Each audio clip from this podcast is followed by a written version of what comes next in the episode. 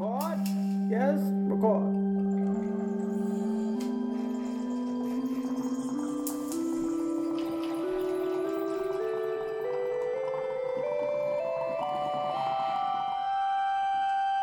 Hello, hello, hello. Welcome again to the podcast, The Big Sad. Thank you again for tuning in if this is your first time or your 420th time. Let's listen to this goofy little song and then get right into it with my friend Keegan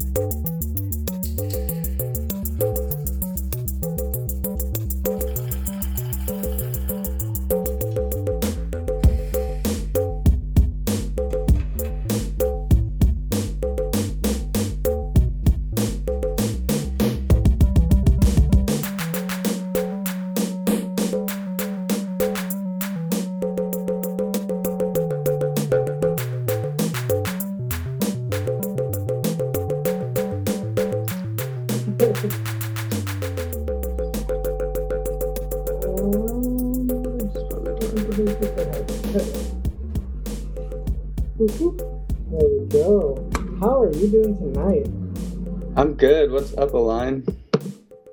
Chilling. Chilling. I'm just finishing up on my side. I'm sorry. But yeah, No, how- you're all good. what have you been up to tonight? I went and got a COVID test earlier today. Oh, did you know? Yeah.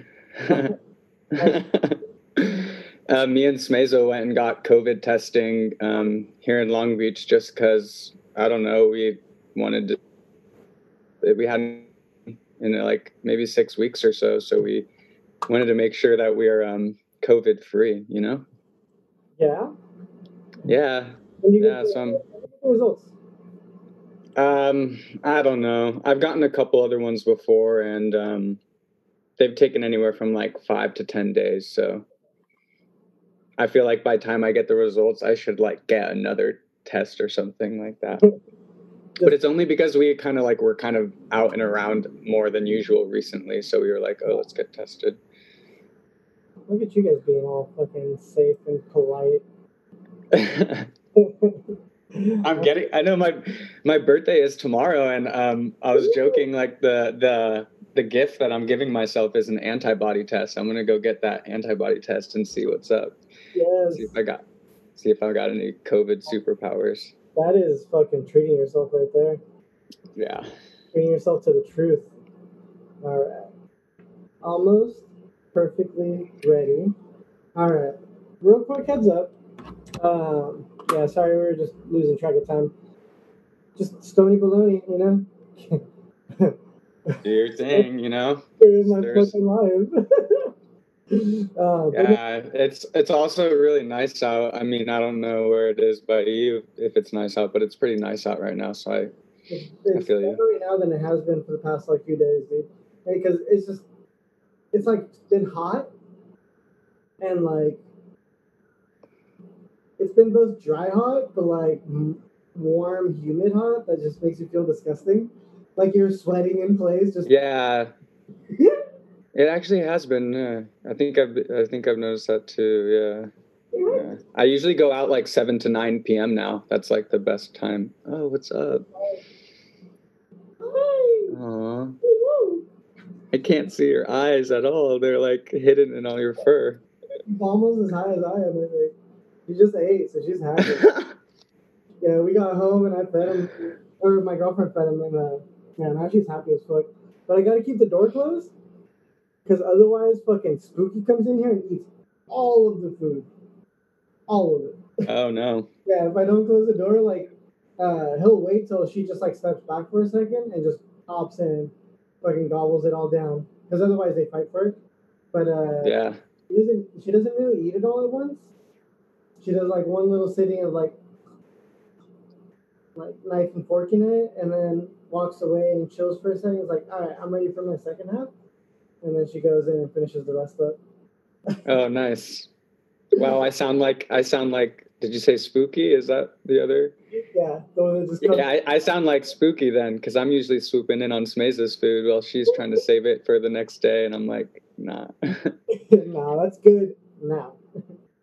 All right. Uh, last thing I gotta do is headset and bowl, and I think we are ready to begin. If that's okay with you, right after. Um, real quick, uh, is there anything that you might mention that you don't want to talk about at all that might be too triggering or whatever? Anything I need to know? Ow. Um, just my social security number. all right. Well, so much for that. I know that's why you brought me here. well, actually, you know what? My connection's just. oh. oh my gosh. Uh. Uh.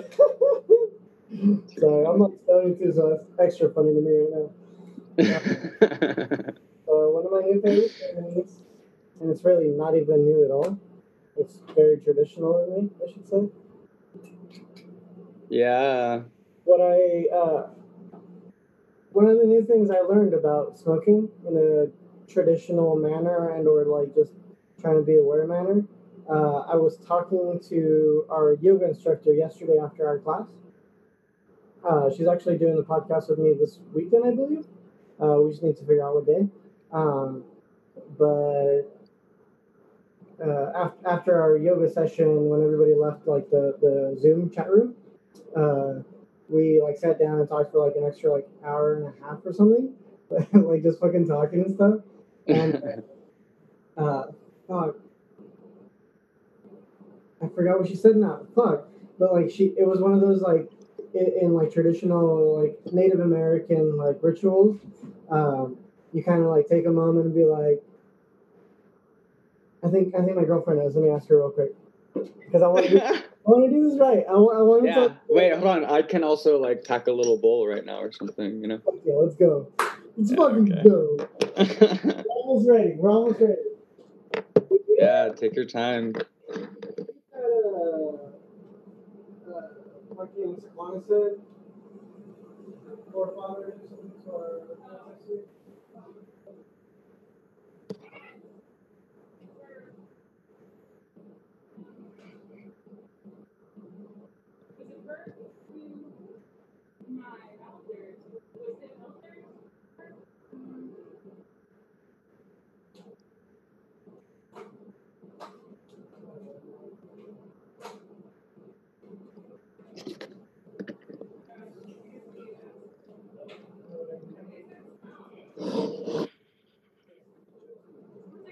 because it didn't feel like I would. Yeah. Were you making faces? I saw you making faces. Get out of here. Can't hide that shit from me. I can see you from the kitchen. I can see you from the kitchen. Fuck out of here. Yeah, off Twitch. just kidding. I'm just kidding. Hey.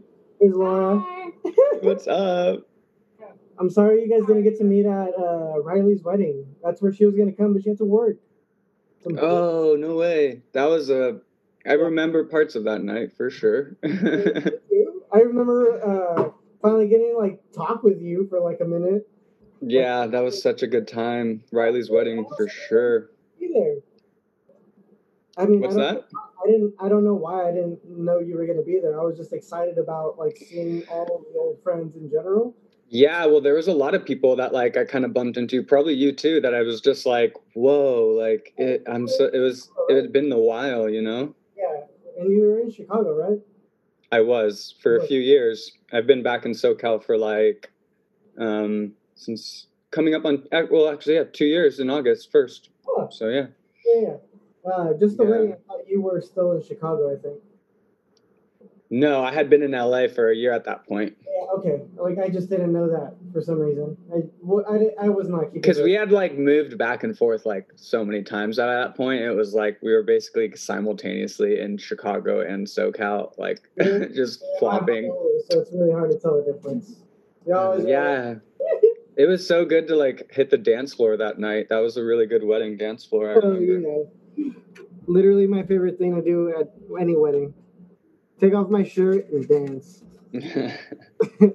All right, I'm getting my headset plugged in. One sec. yeah, let me know if like my sound is fine or whatever. I'm using Yeah. these little things. You're, you are absolutely perfect in everything you're doing right now. Nice. Don't, don't even fucking trip, eh? Striving for Like, perfection. got your bad boys on? Podcast perfection right here. Oh, sorry, I can't hear you. What? What'd you say? What'd you say? I said we're striving for podcast perfection right here. Nah, I just like to look like a fucking nerd while I do this. Oh, there we go. That's what. I like all your art in the background. It's really Thank you. nice. Yeah, it's all me and my girlfriend's art that we've done. That's so cool. There's like this one's a photo, and these two are from like a magazine. Those Nice. two right there. But everything else is ours. yeah, we've done everything else. She's done the, the really good ones though. wow. Yeah, You too. I've done I've done abstracts. She's really good at like people and things. She's good at Wow. more detailed things than I am. Just saying, Nice. in my opinion. All right, so let us begin with the podcast toke.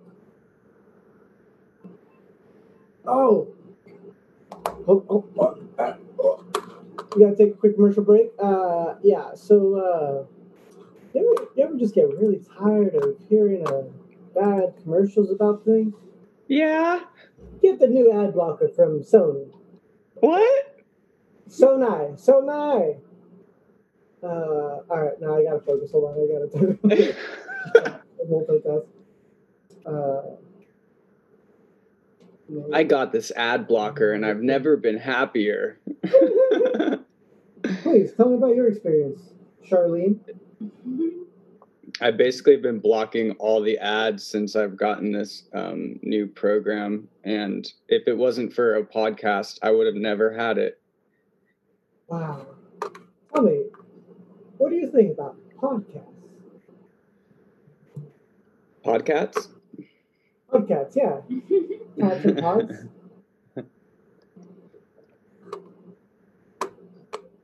Do you feel like you were ever a cat in like a past life or something? I feel like I'm a cat now. Oh, damn. Uh, I'm almost not even kidding. I just feel, I just feel like I, I can't multitask. All right, I give up on this.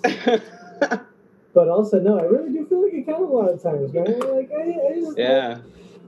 Okay, so, so I feel like a cat because I'm adapted. And I, I get scared real easy. and when shit's the fan, you bet your ass I'm gonna fucking hide under something. Please don't get me, whatever it is.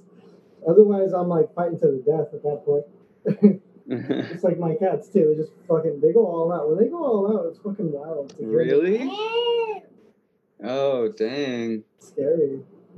Some HBO primetime fights over there. Ooh, yeah. Most people have to pay for that. We get it for free, but it's still it's, it's hard to watch. But it's like a train wreck. You're just like, I, think I should break this up, but who's gonna win? yeah. What's their What's their beef? What's their main beef? Is it usually over food? No, it's it's honestly just Pumbaa doesn't like anybody near her when she doesn't For want sure. it. I mean, who can blame her, really? Uh, Yeah, I she's a, mean, she's a goddamn queen. Sounds about right, yeah. Uh, we, we've got we've got two queens. One is a human queen. She just, I, you know, it's hard to be patriarchal about this kind of shit, but I, I, like I feel like my girlfriend deserves a little more credit. Puma does okay. Puma doesn't work for anything. Just saying, she makes me happy, but she doesn't bring any fucking bread to the table, or salami for that matter. What's the Oh, what? She got salami for me. No bread or salami. All right, enough bullshitting. I couldn't figure out what the Native American ritual thing is for smoking tobacco, but it's something about like to our ancestors or something like that, and it's still like, uh, what is it? Basically, you surrender yourself to like all of your experiences, and then the smoke coming out. What does it represent? Do you remember? I bet I can find it right now. Alright, She's gonna look for it. Then we're gonna come back to this. Then. That's really cool. So it's like an inten- an intentional way of smoking. Mhm. Yeah. And it's like I'm now going to inhale this with that mentality carrying forward. And how, I mean, we used to do dumb shit like that at the garage too, but Yeah. definitely not in the same manner at all. Not in the same vein, but like yeah, I mean, we kind of we were definitely sm- uh, intending to smoke. yeah, we were like, we, well, like, we might as well make it special. Like, we don't all get to smoke together that often. Like, and when we like smoke like rapper nights, whew, oh yeah. Okay, this is ooh, looks like a crack pipe. I know it. We broke our bong. Oh, well, we man. broke our bong at the last Sorry. place that we were staying at. Yeah. To go with the little oney. Well, one hitter, chill. Yeah. Chill, chill. All right, T, Keegan. Oh, Smeza, since Smeza Tech. You prefer to go by Yeah. Smeza Tech? No, I think this is my. I think this is Smeza's like uh, work Zoom account. To be honest, Um, but- yeah, they need they need a a different face on here for a second. I really hope that it doesn't matter that it's her. I, really don't think it it. does though. yeah, no, I just I wanted to sound silly for one moment. Yeah, Uh, she's a she's a tech person, so she's got her little side account here. You know, she zooms all day, all night. Uh, this Yeah. is, yeah. It's the new I didn't want to make an I didn't want to make an account. You know. Yeah. Lazy ass. Uh, all right. So, real quick, uh, let's actually just give a little brief pause and all the laughter for a nice little introduction. Hello. Welcome. uh, I guess I could start calling the podcast The Big Sad. It just feels funny to say still. I guess this is just The Big Sad. This is the beginning of The Big Sad. Uh, and it will always. And I feel like I'm just I can't get over the fact that I have to start with the same question over and over. Hello, Keegan. Can you please introduce yourself and then I'll ask the question. yeah. Um, my name's Keegan. I'm a trans woman. I use she, her, her pronouns. Um, I'm a Fullertonian as well, a former uh, Fullertonian. Grew up in Fullerton. Um, I'm like I've done a lot of comedy, performance art, some theater, um, and then the past couple years I've been doing like a lot of teaching in middle schools, and I play basketball, and Oh yeah, um, I'm trying to become chiller with just being like myself, I guess, and not really needing something to describe who I am. But I do have a lot of things I try and focus on for sure. hmm Basketball is something I will always remember you for. And I have an amazing partner named Smeza, Smeza Tech. you know, shout uh, out, shout out Space Attack. shout out to Smeza. If you don't know her, uh, she's really awesome, and um, Absolutely. She's definitely part of the team. We're like the team for each other, so that's really nice to have someone like that. Yeah. Yeah, I've since the beginning I've literally never seen some like something so complimentary and beautifully like harmonious like that. Seriously, from like Yeah. you, guys were together and I like I met uh, Smaze and stuff. Fucking perfect. Yeah, has always been a real one. There's definitely been like ups and downs for sure, but she's chill. Yeah. She's the chillest person on earth for sure. hmm Yeah. All right. Here's my big question. So, Keegan, you ever thought about killing yourself? Yeah, I have. Absolutely. I definitely have a few different times regarding different ahead. things. Uh, feel free to go in any direction you want to go with with whatever you want to talk about, whether it's like one experience, the most recent experience, or like just the evolution of experiences. You can also say. Yeah. Um. I think like um probably like the most um real experience for me with suicide and suicide ideation was um, right before I came out, basically. So like in my mid twenties, I'm I'm gonna be 29 tomorrow. Um. And in the middle there of like my 20s, I, I had a really like a lot of rough times and like was dealing with a lot of um, like the emergence of my gender identity and not really understanding it. So I had like a lot of moments where I was kind of just like, I don't know. I wanted to do like a into the wild like like situation, like just like disappear, like you know, like I didn't know really what was going on with myself. So I really was seeking these ways to like kind of disappear. Um, and then suicide kind of crept in there for Mhm. sure. Yeah. Yeah. Um, as far as that go, do you think that was just like the the biggest experience or like the most real? You said.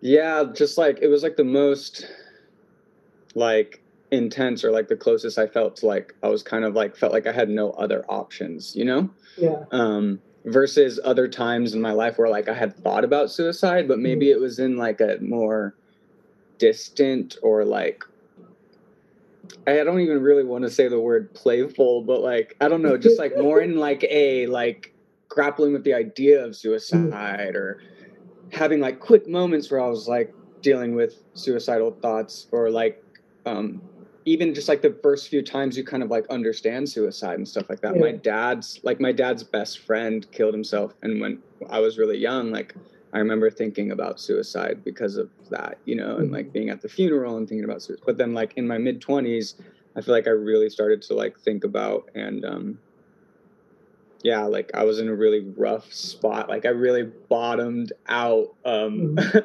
post dudes, but like pre post hanging out in Fullerton with all the guys and like but pre like coming out, there was a Mhm. weird period there for me.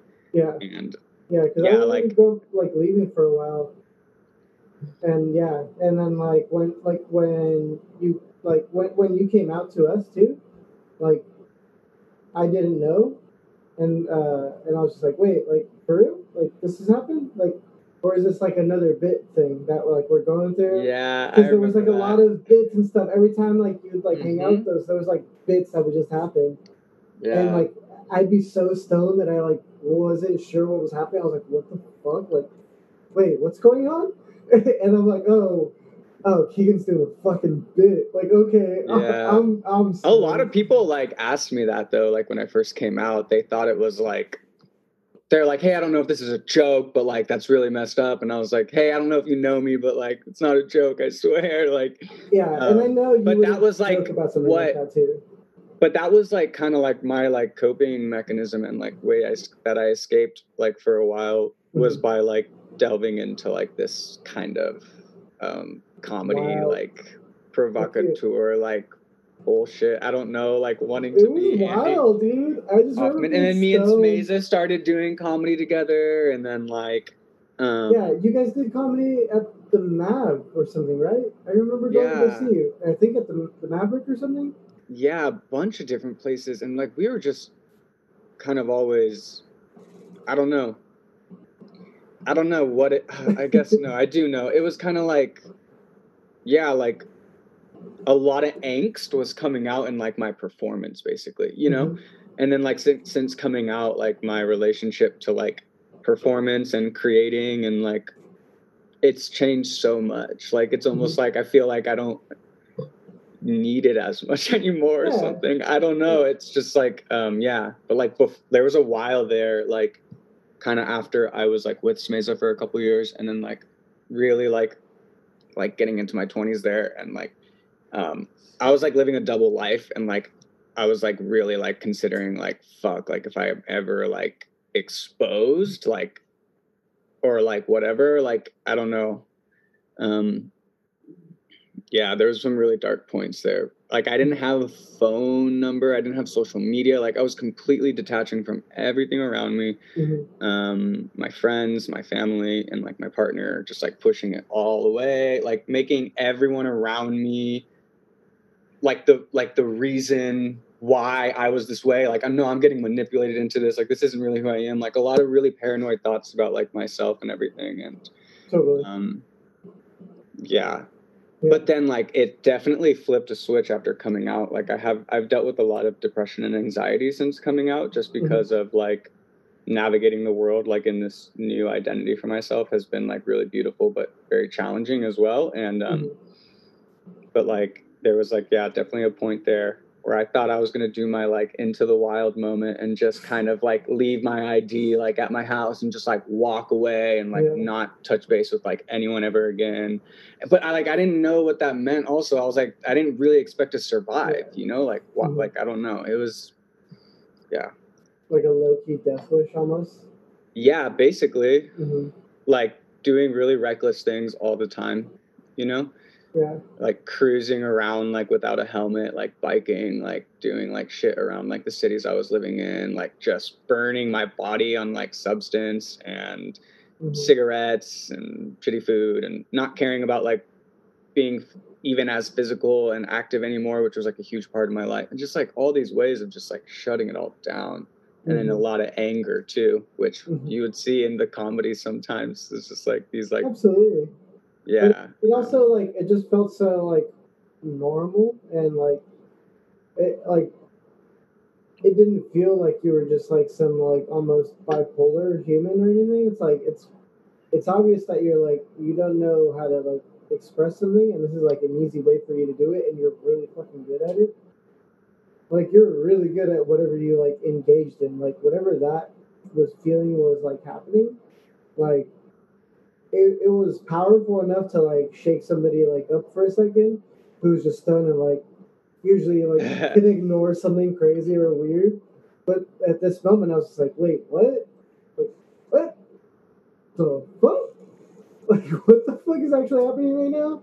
And like capturing that, which is like humanity is is like obviously most stupid. Like when I'm like smoking and like uh, trying to like purposely get high and like zone out, I ignore a lot of things that like are important to people, and I like I've seen that like as a as a bad side effect of what I do. So I try to also make up for it and like, oh shit, did I say something like offensive? Because I realized I might have not taken into account something that I said until after I said it, and then when it's when it's said, you can't really take it back, but you can mention that you noticed that it was wrong, and try to like make up for it in some way by at least acknowledging that you fucked up in some way, instead of like trying to pass over it. Um, Yeah. but like I know that's like one of my things when I like smoke weed. So like if if there was something that you were trying to say and I was ignoring it, I felt like an asshole. So it's just one of those like no no like I gotta focus like is he really trying to tell us something or like and this is you Keegan as a as a male human being because I'm Mhm. just imagining you back at that point Yeah. And to me that's who you were at the time so I apologize for using the wrong pronoun. No, it's okay. Yeah, yeah. Yeah, more than anything, I fucking love you. Yeah. That's- that should be clear. I, I feel bad and I'm trying to learn how to be more cautious about it. So that's my attempts. Thank you for being No, awesome yeah. and patient. Uh, but yeah, like sure. it, it's like one of those things where I didn't know if I was offending you by passing it off or ignoring it as like a thing that I can do when I'm high. And then like, oh, it's like it felt more like a bit, and then I realized that people were like laughing and were understanding now. And I was like, oh shit, like I didn't fucking pay attention for a minute. Like fuck, my bad. So when I say that, like about uh, just trying to understand, like it, it, it was so strong when you did anything. Like when you tried to like talk about things and you're passionate. Like even when we saw yours like stand up and stuff, like that shit was fucking awesome. I was like, that's Mm. my fucking, that's my friend right there. Like that's just fucking hilarious. Aw. Fuck yeah, like way to fucking share it with us. And I was like, oh yeah, that's right. You, you did share with us like all the time, in just in different ways. But yeah, Mhm. and, and everything that you like have done now too, I'm sure it's fucking amazing now. Just who you are. You're a fucking creative human, and I'm proud. just trying to get just trying to get chill like just trying to get chill always trying to i don't know i'm a very like um i'm a cancer so you know like i'm very much there is like a two-sided nature to myself you know Mhm. it's a lot different internally than what i show off externally and um yeah i'm definitely like have dealt with like a lot of like pent up kind of emotions and misunderstood emotions and stuff but i also feel like i have a really great time ex- ex- exploring those emotions and sharing them with Mhm. people too because I, re- I really feel like everyone's going through this in their own way and trying to understand how to be like themselves and how to be like better versions of themselves and how to like be okay with themselves and Mhm. um, I kind of met you at a really weird time too because I had when I met you and started hanging around like all of that Fullerton crowd. Mhm. I was probably like 21 or something, maybe. Yeah, And I- and I had- 2021. Yeah, And I had just left the military. So, like, Yeah. I was on cloud nine, like, in life. And I wasn't really worrying about a lot of my gender identity, like, kind Yeah. of frustrations, like, which I had dealt when I was with when I was younger and stuff. But, Yeah. like, at that time, I was kind of just like, oh, like, I'm out of the military. I have, like, these really awesome friends. I'm just to, like, enjoy life for a bit, you know? hell yeah, no, Um, exactly. So I met you at like a really good time in my kind of uh, youth as well. Like Yeah. I, those were some really good times. Yeah. Yeah, yeah, because I remember I think I had just turned 21, so I was able to buy alcohol. So we were like all able to like go separately and like buy different alcohol and like spend different amounts of money. Whoever like pitched in, or like whoever was getting paid does this, and I'd be like, oh, I'll just grab like Yeah. six of this, Yeah. and like I can feel like I contributed, so I can get somebody's beer, trade beer, and like still try to be polite within our friend group, you know. Right. But yeah, you Like definitely. what do we what could you bring to the group? You know? I was always like, I don't have like I'll bring you- money or a car or anything. I'm like, I got jokes. Hell yeah, that was the best. That was why it was great. That's what I remember. Like you just had a fucking fucking awesome, like charismatic energy and just like feeling of just wanting to laugh at everything. Yeah, I feel like I'm getting back to that too, actually. Um, through COVID, it's been a really crazy and rough time, but there's Mhm. been some really grounding moments about how the world is shifting in a way.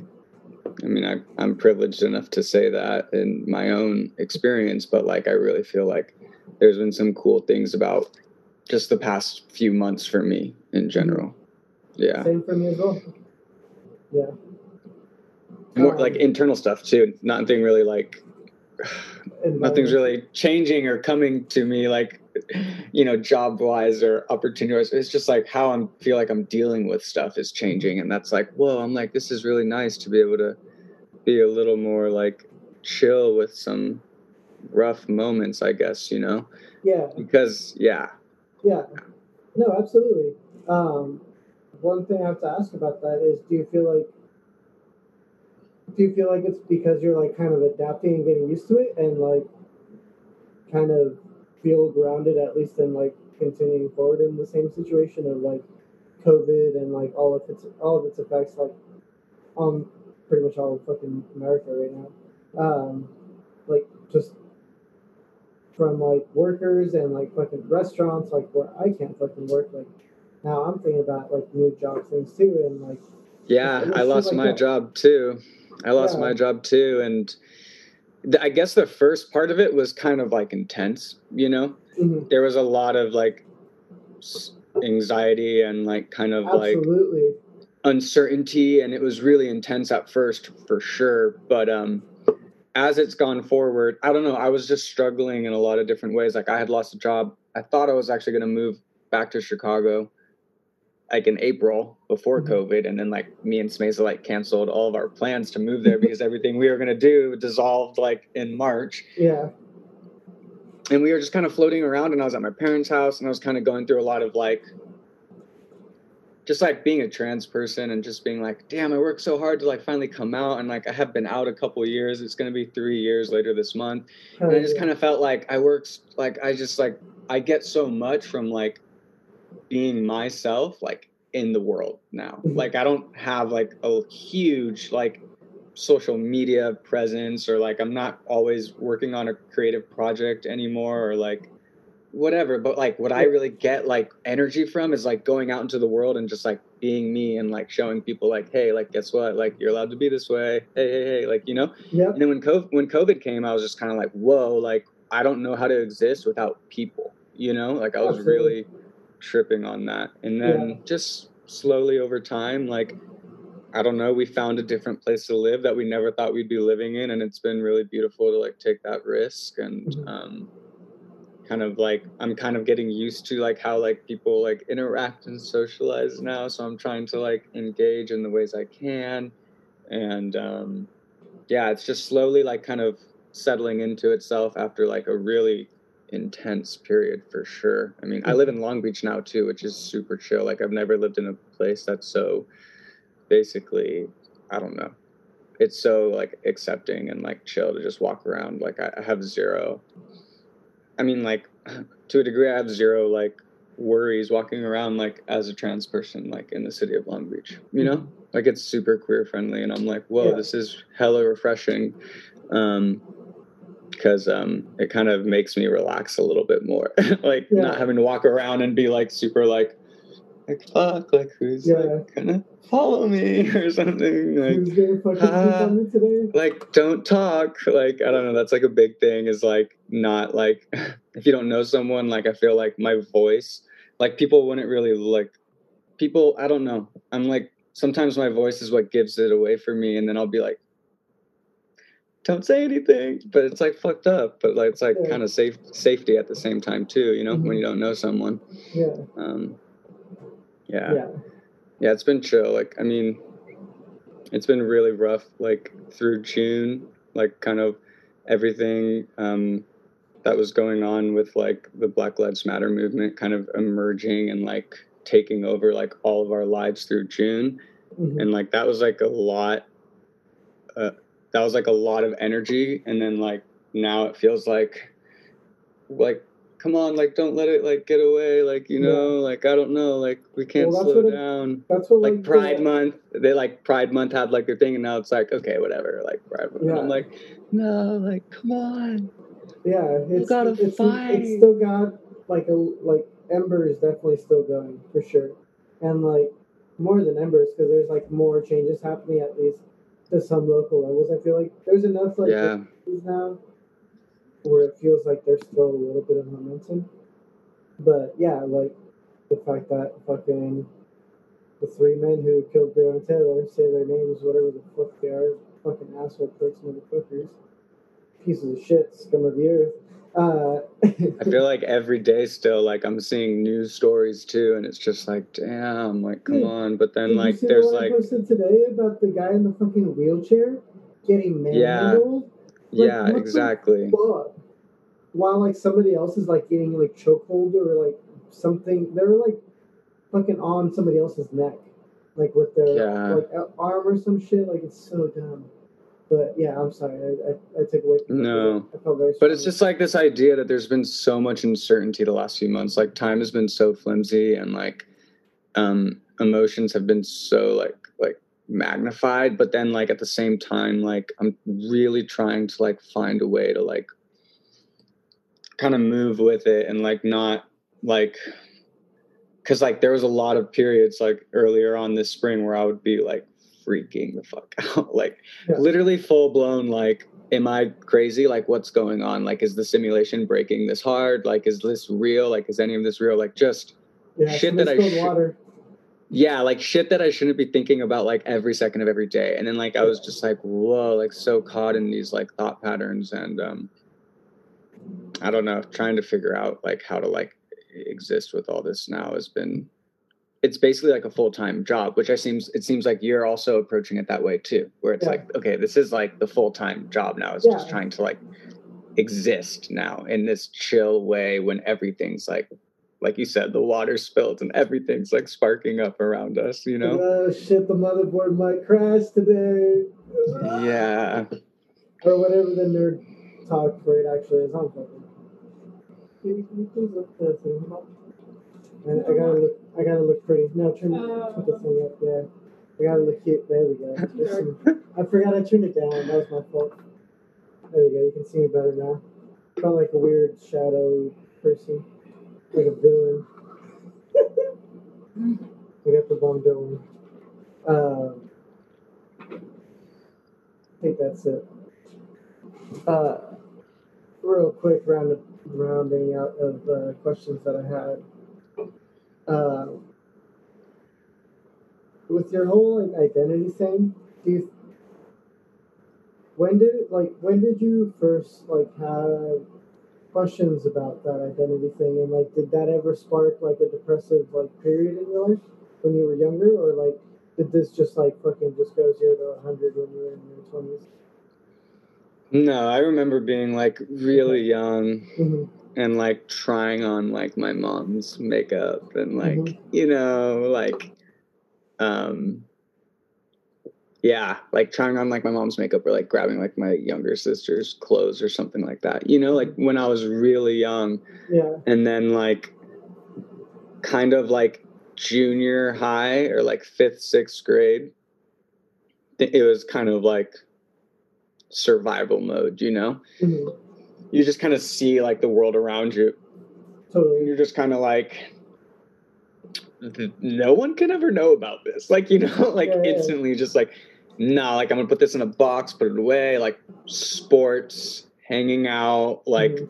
normal things like just like code switching like that um like junior high and into high school and then once i started like trying to like once i started trying to like date again like you know like end of high school into early college and then like this whole military experience like once i tried to like then explore like my actual like sexuality and self like i was just saw like all these red flags coming up again but they're like super hella repressed from when you're a kid you know Mhm.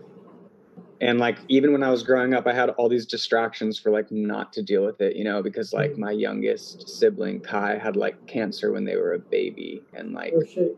That was like a huge thing for our family for like five plus years like we were like that was like you know and Mm. like i was like yeah like i don't really need to like tell anyone about this you know Yeah. what i mean Like somebody's just- already fucking fucked that shit up. like, yeah, just like uh just like kind of like like these family moments but then kai they like survived cancer and they came out um uh, they came out as gay when they were 16 and they're like way younger than me i was in my 20s but that was like a huge catalyst for me to be like i gotta like deal with this you know Mhm. like my younger siblings out there like i love them like they're doing like this super hard thing and Mhm. like it kind of made me really want to engage with my own kind of identity too but it was definitely there like throughout growing up like i said you know it's Mhm. just so easy to put it away and i realized that the past two years i've been working at middle schools like 5th through Mhm. eighth grade teaching theater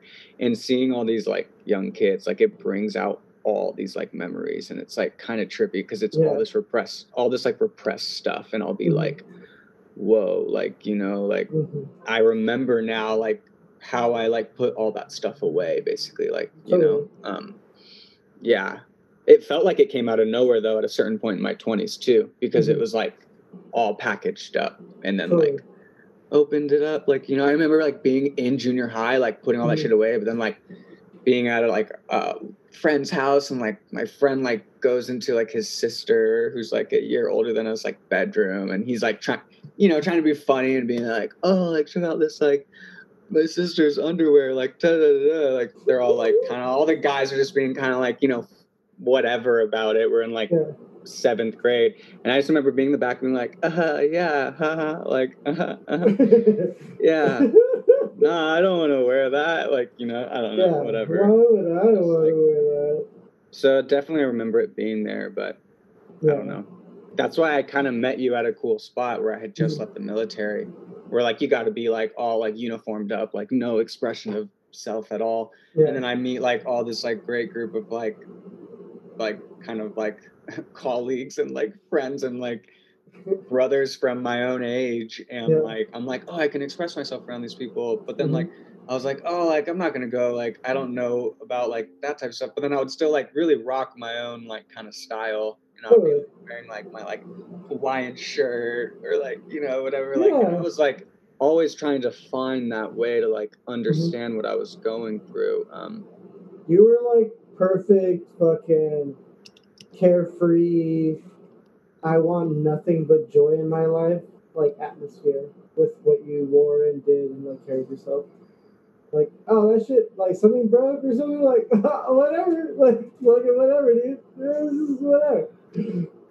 Whatever. we'll I another totally one. remember that. I totally like- remember. Your reactions to shit were always so good.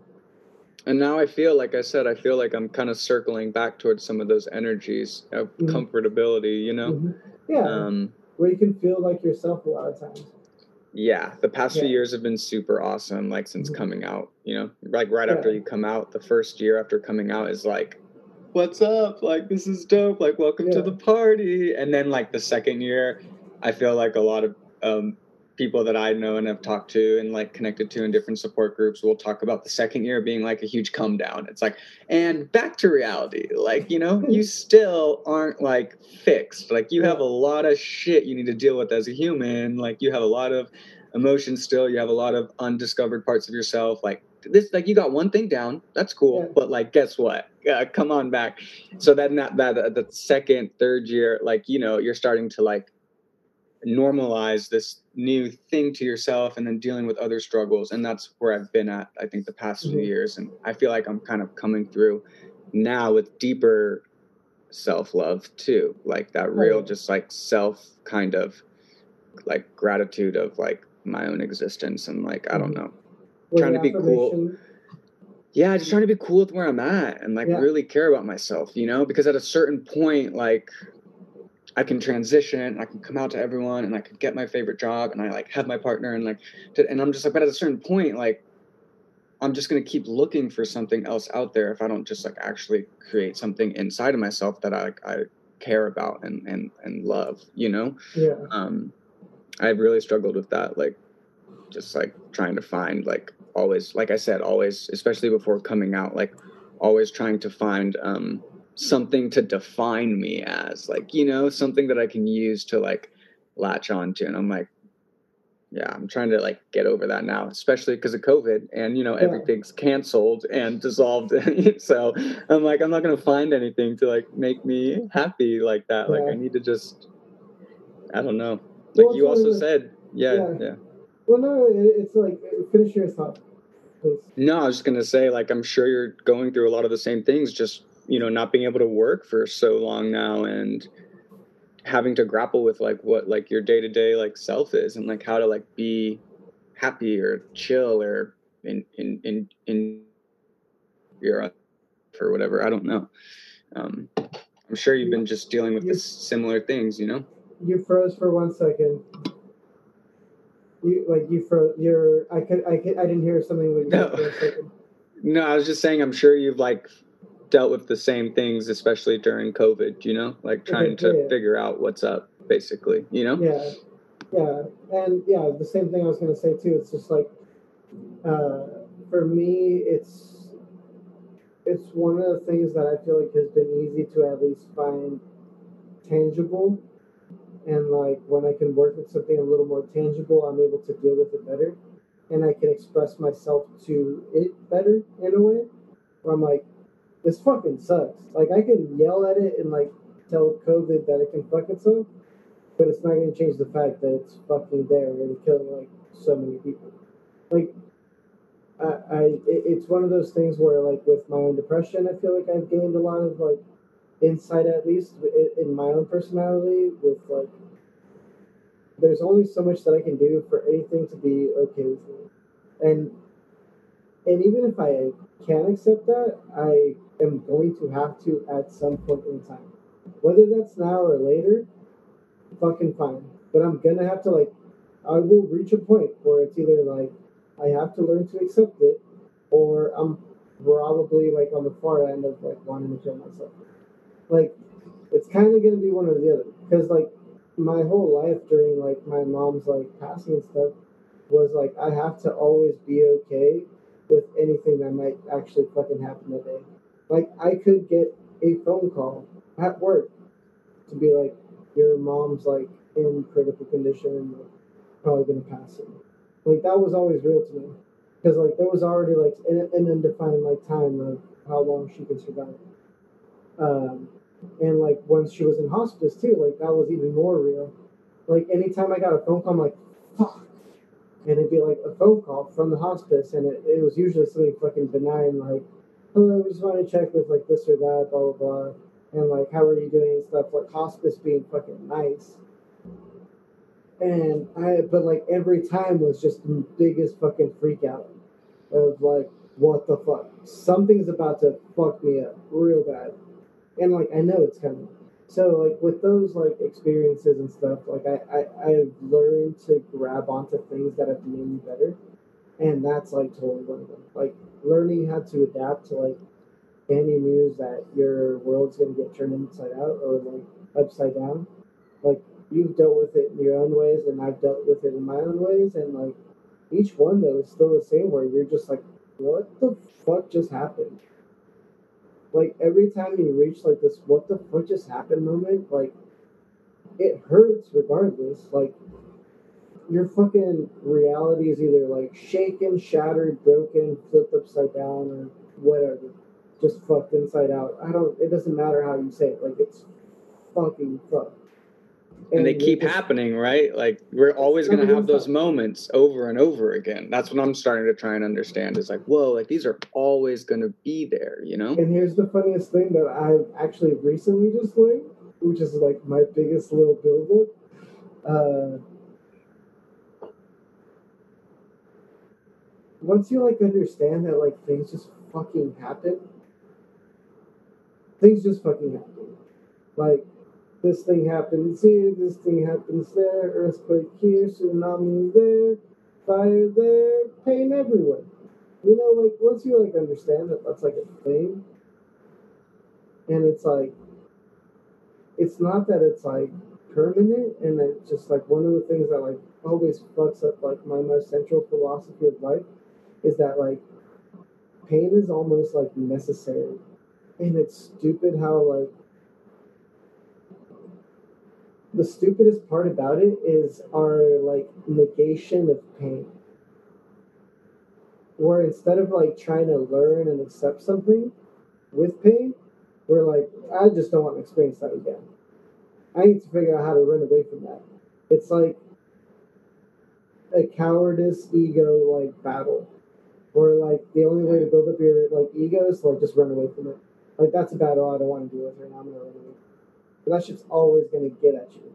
And like the thing I've learned with like my whole transparency of things, it's like it doesn't matter like how like much of a front I put with anybody. Like I'm probably gonna like at this point in my life, I want to be like super transparent about like so many things that they're probably gonna hear this or that or whatever at some point, and it doesn't fucking matter. You just got really short. Are you okay? yeah, my chair. I was like just entranced with your thought, and like yeah. my chair was just. Oh, I wish I had that right now. Hold on, hold on. But you know what that is, though. Oh no, yeah, do your thing. But I did it. I um, did it. um, you know what you're talking about reminds me of too is like um. This is I've been like researching a lot of this recently because I've been also wondering like, whoa, this shit just keeps happening, and like, but at the same time, I keep realizing like, whoa, like I can pick myself back up from it or whatever. And um, a lot of cultures believe that like cockroaches carry like a good omen or like a symbol of like positivity, which blew my mind away. But everything you're saying about being a cheers, brother. Cheers, yeah. Everything you're saying about being adaptable and dealing with everything that's going to come your way and being transparent and um, communicating what you're going through and relying on your support system to help like kind of like keep floating through that's co- that's those are cockroach that's what cockroaches do. Yeah. Cockroaches are like hella like resilient you yeah. know? They're like i know what i am i eat shit so what? What are you gonna yeah. do which I always kind of assume, you know, it's like cockroaches, like, oh, cockroaches, like, I don't want, like, you know, but like reading up about it, I was like, whoa, like, this is like my period of life where it's like the cockroach period, where it's just yeah. like adapt, become resilient, rely on other people that you can trust and build relationships and communication. And like, that's gonna, like, that's how you're gonna survive and, and thrive because cockroaches have always, they, have always been here. They're gonna be here. Like they just know how to exist. You know. Mm-hmm. I was like, whoa, that is so. Yeah, I don't know all these mm-hmm. kind of things that you've been talking about. I, I I'm I'm a fan, by the way. I really like listening to your podcast actually, because I'm a Thank huge you. pod podcast person. Like yeah. I just listen to a lot of podcasts. I have like so. three or four. I still got to put up. I I fucked up. I, when I tried recording them back into my computer, I fucked them up I put two. Well, I enjoy. I've really enjoyed like all of them. They've been so great. And then I actually, um, you kept talking about this show, and then like me and Smeza wanted to watch it, and it was really cool too. And it right. it was really yeah, and it kind of came at a good time for me too because I was already like kind of you know just thinking or grappling with a lot of those thoughts or ideas and um, Yeah, exactly. Yeah. It's like the best thing. It's like a perfect like manifestation and like cartoon of all the things that like almost all of us I feel like either are dealing with, have dealt with, or are gonna deal with at some point. Like yeah it's one of those like weird like inherent evils almost. But evil is such a inherent evils is just the best way to say the things that I'm trying to explain, which is evil already as itself. Like I don't really believe that anything is really good or evil, like energy, good or bad. It all just is its own thing. Literally everything is fluid. Our knowledge of anything is fluid. Like everything is infinite in its own degree. You as a human being are infinite. And one of the things that like I loved about like science and like this like philosophical like experience that I like recently come into and like like all the things that I've recently learned about life itself, whether it's like through other people's knowledge, through my own research or experiences, is that like we're all pretty fucking infinite. We're all pretty fucking capable. Yes, there's a lot of very real life like factors that will always change and differ.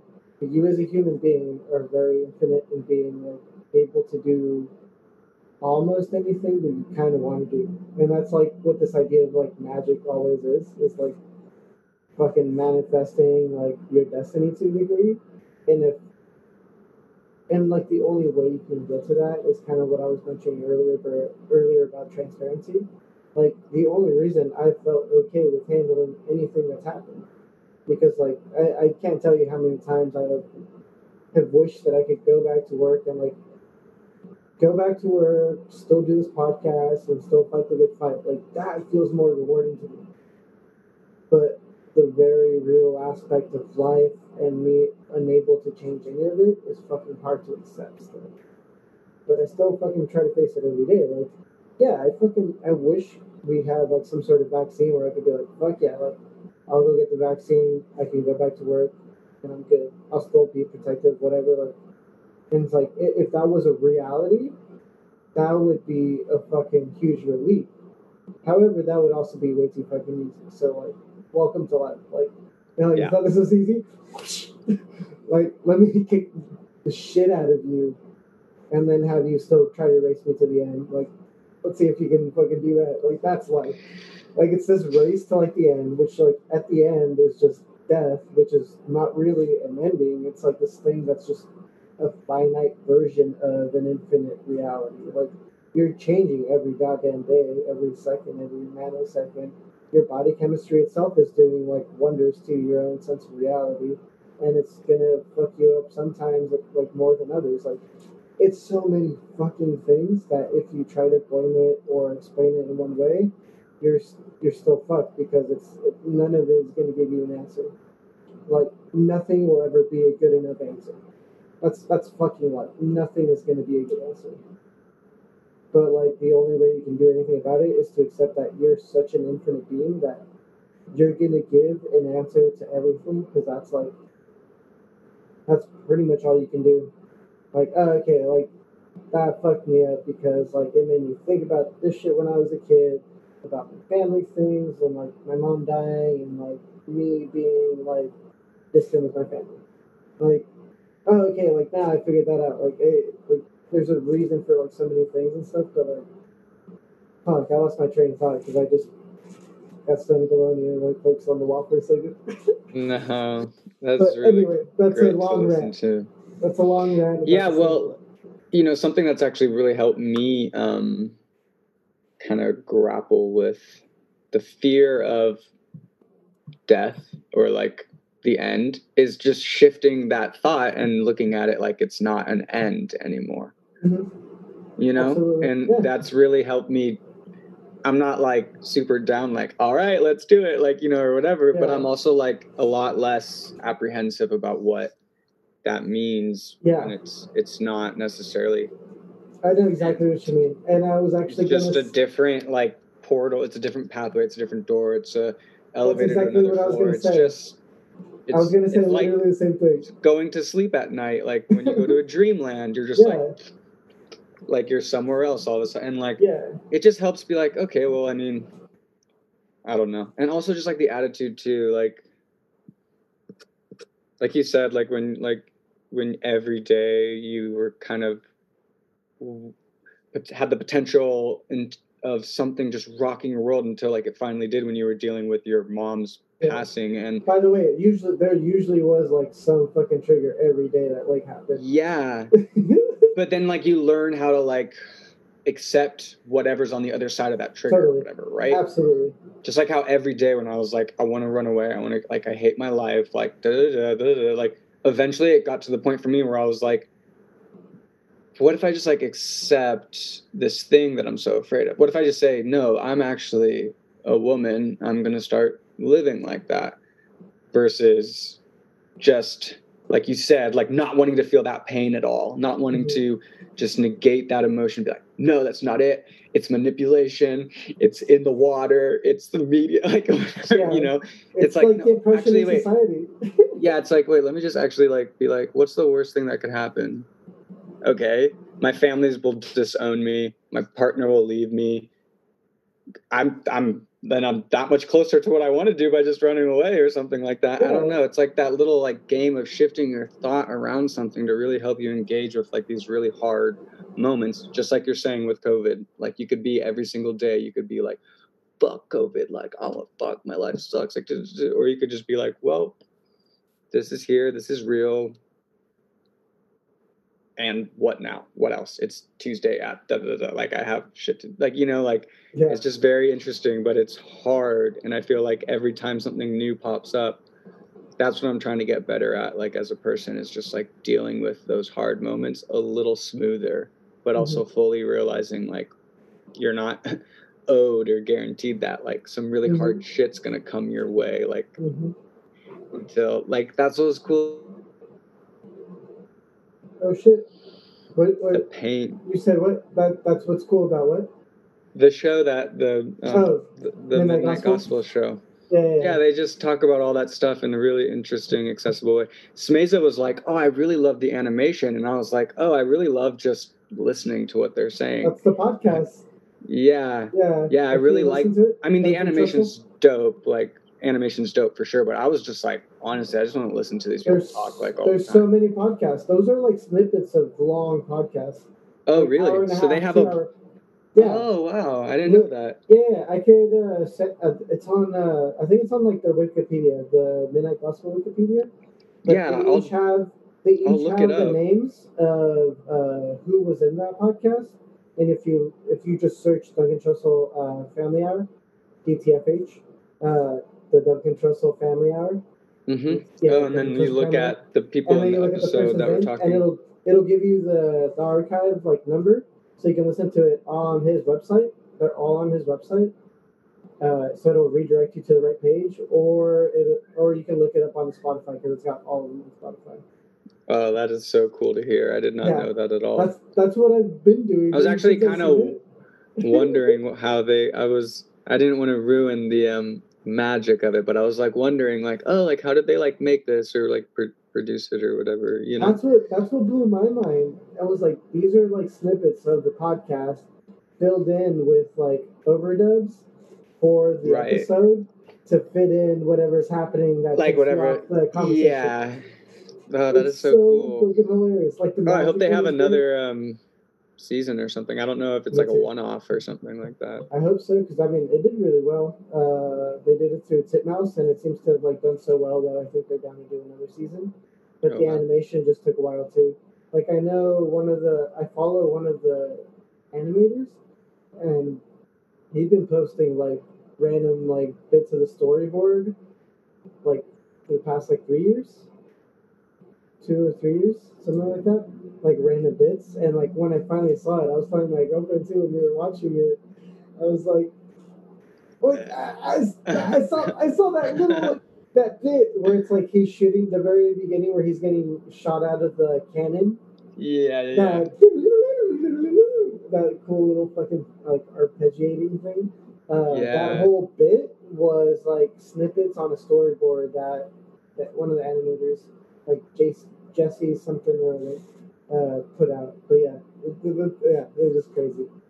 Uh, But yeah, yeah. The fact that like it comes from that podcast, and the fact that that podcast is what it is, is like one of the things that also like solidified for me during quarantine, like wanting to actually do it. I've been talking about it for a while. I talked to you about it, and like Yeah, I was gonna ask you how long. Uh, I'm, I'd assume that you had been planning on doing this for like a while, but also like, what what kind of sparked that fire to like for you to start getting it out? Because I kind of Oh, yeah. noticed like on Instagram, and I was like, oh, this is dope. Like I'm always down Yeah. for a new podcast. And then I started listening, and I was like, "Oh, these are dope." And then I started seeing like a couple people I knew, and I was like, "Oh, this is really dope!" Like it just, Yeah. yeah, I was happy. Uh, but no, it, it started mostly when I was like, w- when I was uh, dealing with whole, my whole, my mom dealing with the whole cancer thing. Uh, it took place, this conversation took place uh, at, at my mom's house one day after like me and my sister had left for work and she wasn't feeling good that morning, my mom. Uh, she had been feeling like shit after like chemo, which, I mean, like, it just, it fucks you up like the release of like all those chemicals and like it, the the fucking the release in your system just like kills it too. Uh, so you feel like shit for a while, but like there's times where you bounce back. If you've ever done, yeah, I mean I'm sure you have. Like there's times where people ba- like bounce back off like after chemo and stuff, and you're just like fuck, like you have like a lot of energy. Like I'm so happy to see that. So uh, we got home from work one night. Uh, it was like fucking eight or nine. I don't remember now it was sometime at nighttime when we got home. Me and my sister and uh, my mom was up still, and she was actually feeling better since like that morning when we both left. Uh, so we sat around, like talked about our days and stuff, and then like I literally can't remember the buildup or like the conversation that kind of happened beforehand, but like almost out of nowhere, like my mom shared with like, shared with us like her two uh, her two experiences and like attempts at suicide. And then my like sister and myself also shared our own suicide ideations and like all these like mentalities that like went through with all of them and stuff and like just knowing that that was like a real thing that I could share with people, like let alone my family, let like let alone my fucking mom, was like fucking wild to me. And so ever since then, like one of the things that was also happening was like I'd be like in my own depressive state, trying to be strong for my family, just like everybody else in my family is also trying to be strong in their own ways for like the family, like the greater good essentially of the family. And we all dealt with it in our own ways. And I ended up like talking to a shit ton of people about like sad shit. And a lot of times it was like really helpful just to share, share the sad. Uh, so like the big sad is also why I like I like the title now. Uh, but yeah, it, it yeah it was just fucking weird to normalize the conversation of sadness, of dealing with shit, and like of everybody like having a certain perspective or version, respectfully, of like their own like really tough shit, and like accepting that everybody goes through shit is pretty massive, and like it, it fucked me up in such a great way, and like it. it I wish it was more, more normalized, especially like growing up and stuff. Like I don't know. is, I mean, I worked my in a- goal. I worked in a couple schools that were really cool these past few years because they really valued like restorative justice frameworks and kind of like they value really valued social emotional learning over just like state test scores or whatever. So mm-hmm. we would like like no matter what would happen, like it's like okay, stop class, like circle up, like we're gonna talk about stuff, you know, and like really getting like the students into talking about like what they're feeling, what they're experiencing, and like normalizing that, like you're saying. Mhm. Um, because I just feel like God, like it wouldn't have taken so long to get to like the point that I'm now. But also like I'm really thankful for like my journey and like where I've been and like you know. But like, yeah, like for the future, because there's probably like a lot more shit that I see these kids going through that I'll teach. Mhm. Like there needs to be that normalization to like talk about like these things, like you said, like talking about really sad stuff. Like, because there was stuff that I went through as a kid that, like I said, you just put in a box, and that is like so unhealthy. Like, you know, I feel like my huge struggle with like understanding um, death and like wanting to deal with mortality goes back to when I was a kid too. Me and two of my brothers, all three of us were in like fifth or fourth or whatever grade. We're mm. spending the night at my grandparents' house, and like that night, my grandparent, my grandpa passed away in his sleep that night, and we all woke up to like my dad waking us up and being like, "There's like these paramedics in the house," and like Yeah. it feels like such a dream now. Like it feels so surreal and like such a dream. And I wish I would have talked about it growing up. I wish I would have like had conversations that people said like that's okay. Like what happened that night was like normal or like Mhm. not your fault or it's not something scary that we need to hide away from you. Totally. Like, you know, because then I spent the next 20 years of my life just being like, don't think about it. Don't think about death.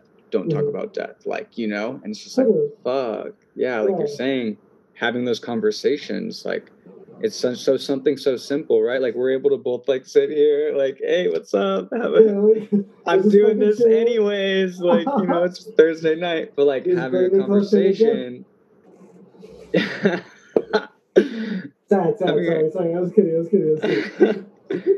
I don't know. It's just having that conversation is so valuable, and like I really see it with the kids that I would work with. Like they're dealing with a lot. Like being a kid right now is a lot. Like it was a lot when we were growing up in its own way, but now they weird. now they all have this in their hand. You know what I'm saying? They're all like This they got so weird. access.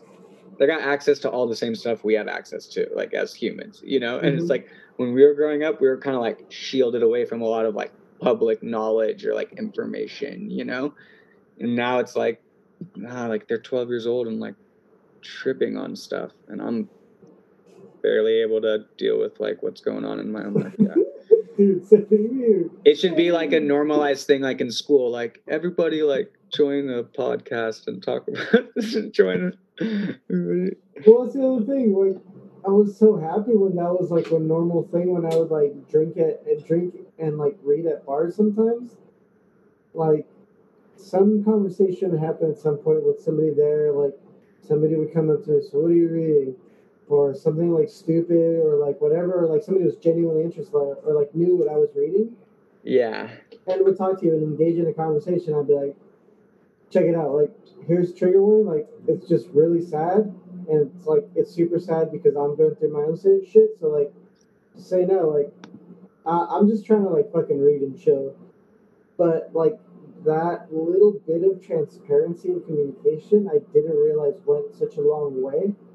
Where it was like, oh shit, like, okay, like, this person's going through shit. Like, I'm either like too stupid to realize it and like that conversation goes its own way or it's like an engaging one too where you're like fuck like when everybody is able to share with their own like their own versions of like sadness of like i'm not trying to tell you like what you feel is any like worse or better than what i've experienced but like i've gone through some shit and that felt bad so like i can't imagine going through because i can't relate but I wish I could understand so I can like at least be able to say something and this is the best I have. And like that conversation itself like meant a lot to me. Just as an affirmation of like, fuck dude, you're right, like that's pretty fucked. Versus like uh oh okay, like bye. Which like again, like in the state that I was in, like I was fucking fine with any of it. I was like, just fuck off it was either like I'm really I'm at a really good part of this book, so you can just fuck off. Like I'm gonna read and not talk to you and purposely like bye. or Wait, what like, was- uh, what was your hangout spot? Where where did you hang out? uh, it was either at Stadium or Continental. That's where I sure. would go and read. Yeah, Nice. yeah. And it would either be like I'd have dinner and like some beers at uh, Stadium and like drive home or ride home, depending on like what state of age I was in, or and like uh, or go to Continental and read. And like yeah, that's actually around the same time that I met Laura. Like I was in like yeah, that's that's when I like stopped going out as much because like we we just go out together. and we go to like stadium or like other places like Boots and stuff like that. and Oh, we just got all cute and fucking and, shit. Yeah. Fucking Oh. cute ass motherfucker. Fucking best thing that's ever happened to me. I keep telling her this is like one of like the most like groundbreaking things for me like forever. It's just like I've never learned to love myself that well, and like until I met Cora. Like you take the cake, you take the cake on that one. Like you taught me like literally one of the most beautiful things that has ever to learn. Like how to love yourself just for being who you are. Do whatever you want to do and what you have to do. Like I love you. You are a queen. I don't know if you can hear me, but. Oh, she can. What? oh, thank you. you? Oh yeah, yeah, yeah. I couldn't hear you because of the headphones. Sorry. I feel you. I mean, like good connections, like partners, friends, like whoever you can connect to in this world.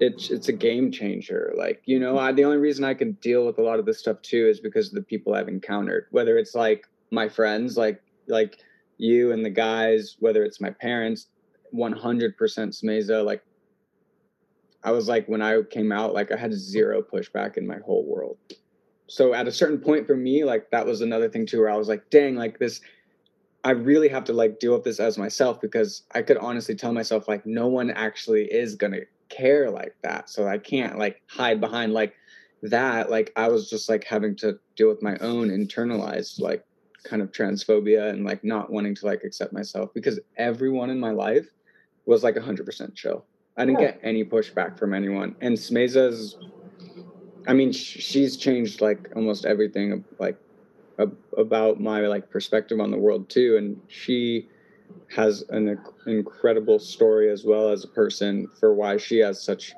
interesting insights and grounded and mature like perspectives on all these heady subjects because she's been through fucking a lot of shit too. So like, just being able to learn and connect with people that are gonna like bring out that like that love inside of you is so um, important. I'd rather do that than like have like a career, I guess. Even though a career sounds nice every now and then, I kind of am.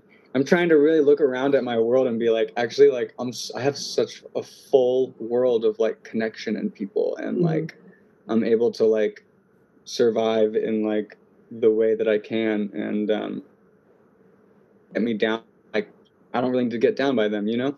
Yeah. Um, it's kind of like cliche, but after a while, it's like it's almost exhausting, like hating yourself after a while, you know. Totally. Like it's Yeah. it's it wears you down, like you know, like Yeah. like you said, just like trying a different tactic and like just just give it a different. So would you actually have people that came up to you and would like kind of be like um kind of like you would have people come up and be kind of like ask you what you're reading or whatever and then immediately be kind of like uh actually like I'm kind Yeah. of here. Yeah, because I'd be like, oh yeah, like this this like whole book is about like somebody dealing with like with their parents' death with cancer, or like some sad shit. Like I was reading like dystopian shit and really like sad nihilistic shit too. Um, but that was my goal. Like the unbearable lightness of being was just nothing but like heartbreak, and like I love that book. like this like this crazy story of like a cheating couple who like both cheat like it's just like all around fucked but like i would read that and like be like oh yeah no it's about like sad fucking romances that like don't ever work out and you know those times where you like think that it's not gonna work out because like you think you're in this fiction of like of love or something and if that happens to be true but like the other person's a piece of shit and like takes advantage of you and like doesn't actually care about you and is lying to you the entire time. Like shit like that, where that actually happens a shit ton. And I was just like, oh shit, this feels kind of like my life a little bit right now. So like I relate and love this a lot. And I would be all about it. And like if somebody heard that, they'd be like, oh, like, okay, cool. Because like somebody being stoked about like reading about heartbreak is kind of weird to some people. so like it's the other thing. It's like, uh, yeah, like being able to be that. I guess it, I guess it is an internalized conversation too, though. It's always been hard for me to be like, whatever I am, like is what I am. But like, my like early twenties was just like fuck whatever anybody else like thinks. Like I'm just gonna ride my bike and get really high or drunk with my friends later. Like that was my life. Like you know that. Like I Yeah. fucking come over in a kid sometimes and just be like, "What's up, guys?" Like whatever. Like yeah, I'm in spandex. Like I can finish my ride still. I'm just trying to get fucked up. or like I'd be done with the ride and be like, "What's up, you guys? I'm fucking tired of shit. I'm gonna smoke two bowls and pass the fuck out right now." and we were doing like wax sometimes too. I feel like at that time yeah. Dabs. I feel like we had a dab rig at some point in those like early twenties. Yeah, did That's you ever right. come? Did you ever come to Dan's apartment? The one off of um in Placentia? yeah, yeah, yeah. Yeah, Oh, yeah, yeah. yeah, yeah, yeah. Like that was when we had like the dab rig and like stupid high nights too. Like that one like was exponentially worse because we're not under like some person's like uh, some person's parents like roof and next to Josh's Yeah. Yeah, that was an interesting time, like as as a friend group too, because like our physical space kind of like died, you know?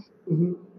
It was like we dealt with like this weird ending. It was like a it was a natural ending, but like a forced Mhm. ending to like the current moment of like our, our life or something like that. I totally like Yeah. sometimes when I think about my life, I glaze over that period because Mhm. I don't know. I everyone's Mhm. chill now. I see them maybe once a year, and it's like, "What's up? What's up? What's up?" But there was a moment there where it was like that was a huge shift, you know? Yeah, yeah, like Devin felt it like pretty like hard, and I feel like Jeff Lucky did too. Yeah, But like everybody deals with it differently too, and it's like it's one of those things too where you like and it was coming realize- eventually. Like we are saying with all these other things, like it was Yeah. gonna come eventually. Like Yeah. you know, unless we were all on the same page of like we're the like we're gonna prioritize this friendship over like a lot of things, which like happens for some friend groups and stuff, which is fine. for sure, And like for sure. it's one of those things too, like the way we were as friends, like was constantly like propelling a certain mentality and or like ideology that wasn't a permanent enough thing. The friendship Yeah. thing was like absolutely permanent, but like it was always like kind of party-ish or like fucking trying to get rowdy in some way or another. Like Right. get really fucking stoned and watch a movie or watch like stupid shit and talk about stupid shit or listen to crazy ass music on like a surround sound system and just like fall asleep. Yep. or get really fucking drunk and like go drinking or some bullshit. um, but yeah, like it, it's just like oh yeah, yeah okay. I just remembered a, a thought that I had earlier uh, when you said you mentioned about how you asked me if I thought I was a cat in a past lifetime Yeah. at the very beginning. And I said I've always been. Uh, still a cat. like everybody I do that. Like, Just like my butthole. Oh, what is it like? Um. Oh my god. what? But do you believe in past lives or anything like that, or no? Uh, I don't in the most general views that I have understood on like how most people see it. Like the like the past life versions of like you can experience other people's lifetimes as a like the same soul essentially. Mm, Uh, mhm. I don't think I believe that. I have no reason to believe it yet. Uh, I do believe in a different version of that. Uh, it being kind of like what I mentioned earlier, like, like I think I didn't explain it to this extent, but uh, it's kind of like ego death. Mm, where you you do essentially like die a little bit. As a human being in some way you die a little bit in whatever like moments of life. Like sometimes you literally die a little bit. Literally in some way. Like i can't explain to you how that means literally but i feel like for me like that happens a lot. And like i die a little bit in some way every time i hear like some stupid bullshit about racism still being like some fucked up like normalized. I die a little bit every time I hear like somebody like on a bicycle died because somebody was on their goddamn phone or something and drove it and thought driving in the bike lane was fine. Like I die a little bit over like stupid shit all the time. And I feel like that grows me into a new being like almost all the time too. Sometimes Right. I die and I like still am like dying for a while. And I'm like Jesus in the tomb for three days for a second and then Yeah. and I'm like You're "Alright, like, like, um, this is me now. I had a teacher uh, that taught basically like tantric yoga and meditation and stuff.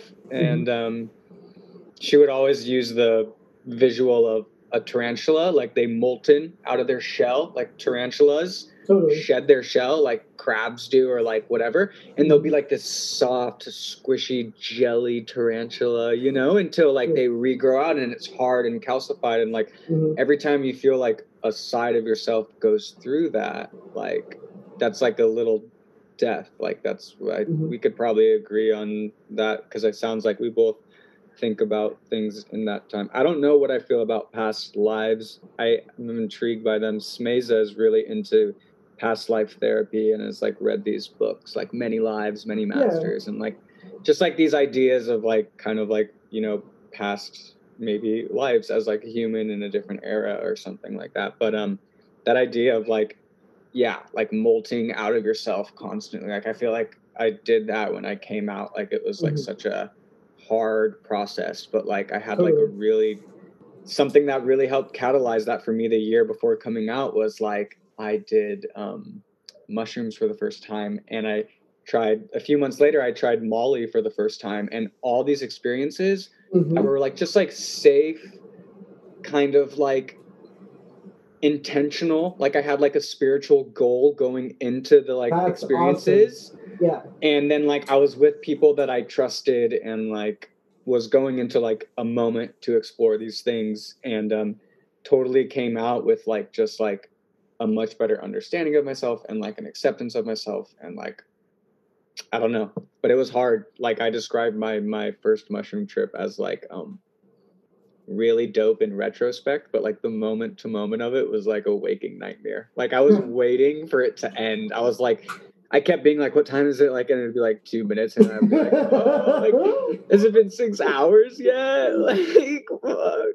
I have the best story for that right now. Just yeah, because you said uh, that. And it yeah. goes into what I was saying and it feeds into like this whole mentality of like little deaths and living again. And so something I wanted to talk real quick about before I go into this little mushroom story.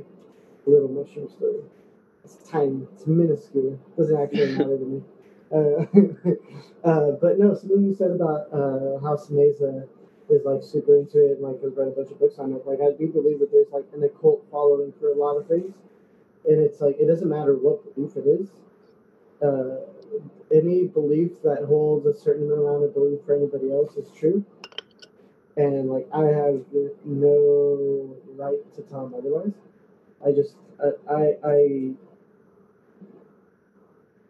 Everybody has a perspective, and mine on that one is like I, I feel like it's so bizarrely intense that you can't truly experience it until you're in the same state that that state that you're trying to understand is in. If it's in a spiritual state, like I believe that you have the capability as an infinite human being to feel any way about it. And if you concentrate all of your thoughts and thinkings and feelings into feeling a certain way, you're able to achieve that goal and you can make yourself believe anything. And that's with drugs or without.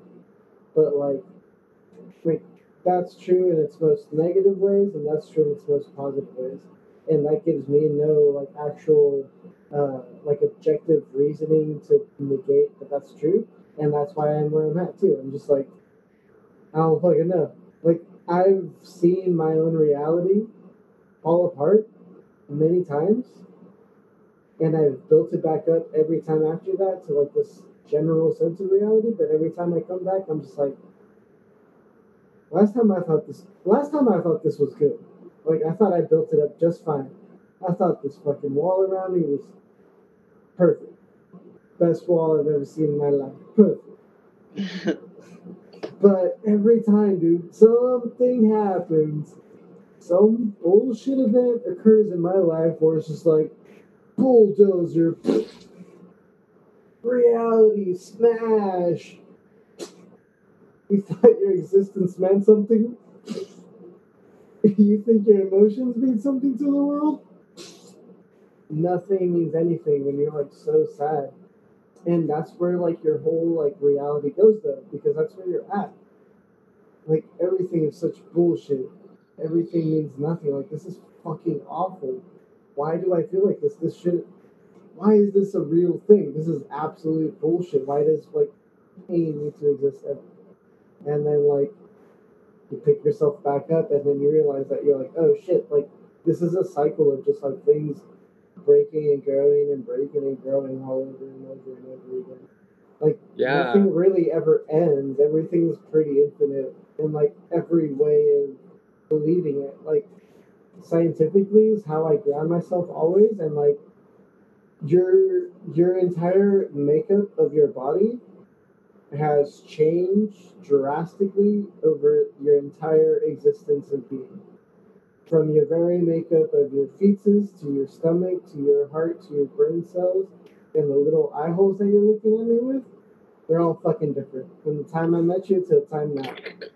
And those are all like fucking little deaths. All your cells dying and like growing into new shit, those are little deaths in their own way. Like you're an I mean, that's what's so cool about hormone therapy is like I used to be kind of like balding with like facial hair, and now I have like kind of small boobs and like my body hair is all gone and like my hair and like the the fat goes into different places and then like the way I experience sex is different now. Like it's all just completely transformed and it was like kind of like this old version of myself is totally dead. Like, you know, like this kind of like other Keegan or something like that is just Yeah. like it's not Yeah. me anymore in like a in a in like a spiritual or like a physical or like any of these senses and it's like it's it's it's it's so interesting yeah like you said you had like something like that or you had like a story from a mushroom trip oh, about Oh yeah, you cut out time Oh, here it comes. Here it comes. So, this last mushroom trip, uh, if we're gonna take a cute, like, uh, spiritual take on it, I'll phrase it in that way, just so that it's a cute story in that way. Uh, but, but yeah, you want to take a quick crack at it? okay, real it's quick. weed i I swear know, I know. Real quick side story. There's a there's a place in my video game when we land on the map. It's called the Crack House. Cause it's like this boarded up like two story building in like the corner of like some intersection, and like the, the video game that I play, which is all gunplay, Call of Duty. So yeah, the same thing that I stream when I stream on Twitch here, that we're streaming on right now. By the way, twitch.com twitch.com Twitch, Twitch, twitch.tv slash nine onions. Tune in if you like to see some gunplay. I thought it was fucking hilarious. Uh, but also, yeah, like we call it the crack house. So that's a, it makes me think of every time I think about crack now. Um, I think about like funny stories about that video game. So moving on, reality. How that breaks. Shrooms. Serendipitous story. I wake up like every other day. This morning, I happen to be doing dishes. Uh, I remember we had like dinner late or something. We just left the dishes, you know, and I was I woke up earlier than usual, and I was like, oh, I'll just start doing dishes now, like clean up, and then maybe start playing video games. So uh, that's exactly what happened. So I cleaned up, started doing the dishes. My landlord came by and was like, uh, he I, he like knocked on the door, opened the door, and he, like flips this baggie down. It's like, and I was like, oh, like are, wait, are those like for you or like are you selling them? He's like, yeah, kid, come on, you want how much you want? And I was like, fuck, how much did we get? We Quad? got two eights, yeah. we Yeah, we got a quad. So we got two eights. Uh, Show me The show me rent. The rent is due. No, is he a landlord here? Yeah. We still have one. They're Whoa! This bad puppy Wow. weighs in at like probably like a little over two grams. I took one that was like three. three, like two point seven or something. She took like a two point something. 2.2, 2.3. Let me tell you. Let me tell you about that day. You know how you mentioned about like checking the time all the time? yes. Oh my gosh, that was like my tick on it. Yeah. And Same smoking cigarettes. I was like chain smoking cigarettes, and I kept telling Smeza, I was like, Smeza, you're gonna take care of me when I get older, right? Like you're gonna take care of me when I get older. Like I was like, what time is it? Like, are we out of here? I was like, yeah, I just want to be like sober forever now. Like I'm so happy. Like I don't know. I was like, tr- like I was like, I, So- I I was I was not dealing. I was not dealing well. I, I kind of was and wasn't. So we started. What how did we start? I had it all at once. I had one, and I had it all at the same time. Like I just put that. I just put that puppy right in my mouth. And I was like, ah, While you were doing dishes, oh, Cookie Monster it. Oh no no no. Oh yeah yeah. Quick quick. Oh, okay sorry. Quick quick run up. Uh, a build up Oh, it? and uh, filler of the story. Uh, so I'm doing dishes. I go over, and pick it up. I come back, and I was like, "We should do this at 4:20." And this is where my mistake happened, where I'm keeping track of time, because we were gonna go try to walk over to like the creek. Were gonna like try to go walk over like somewhere. different. Our goal was to take like a sunset walk. Sunset walk.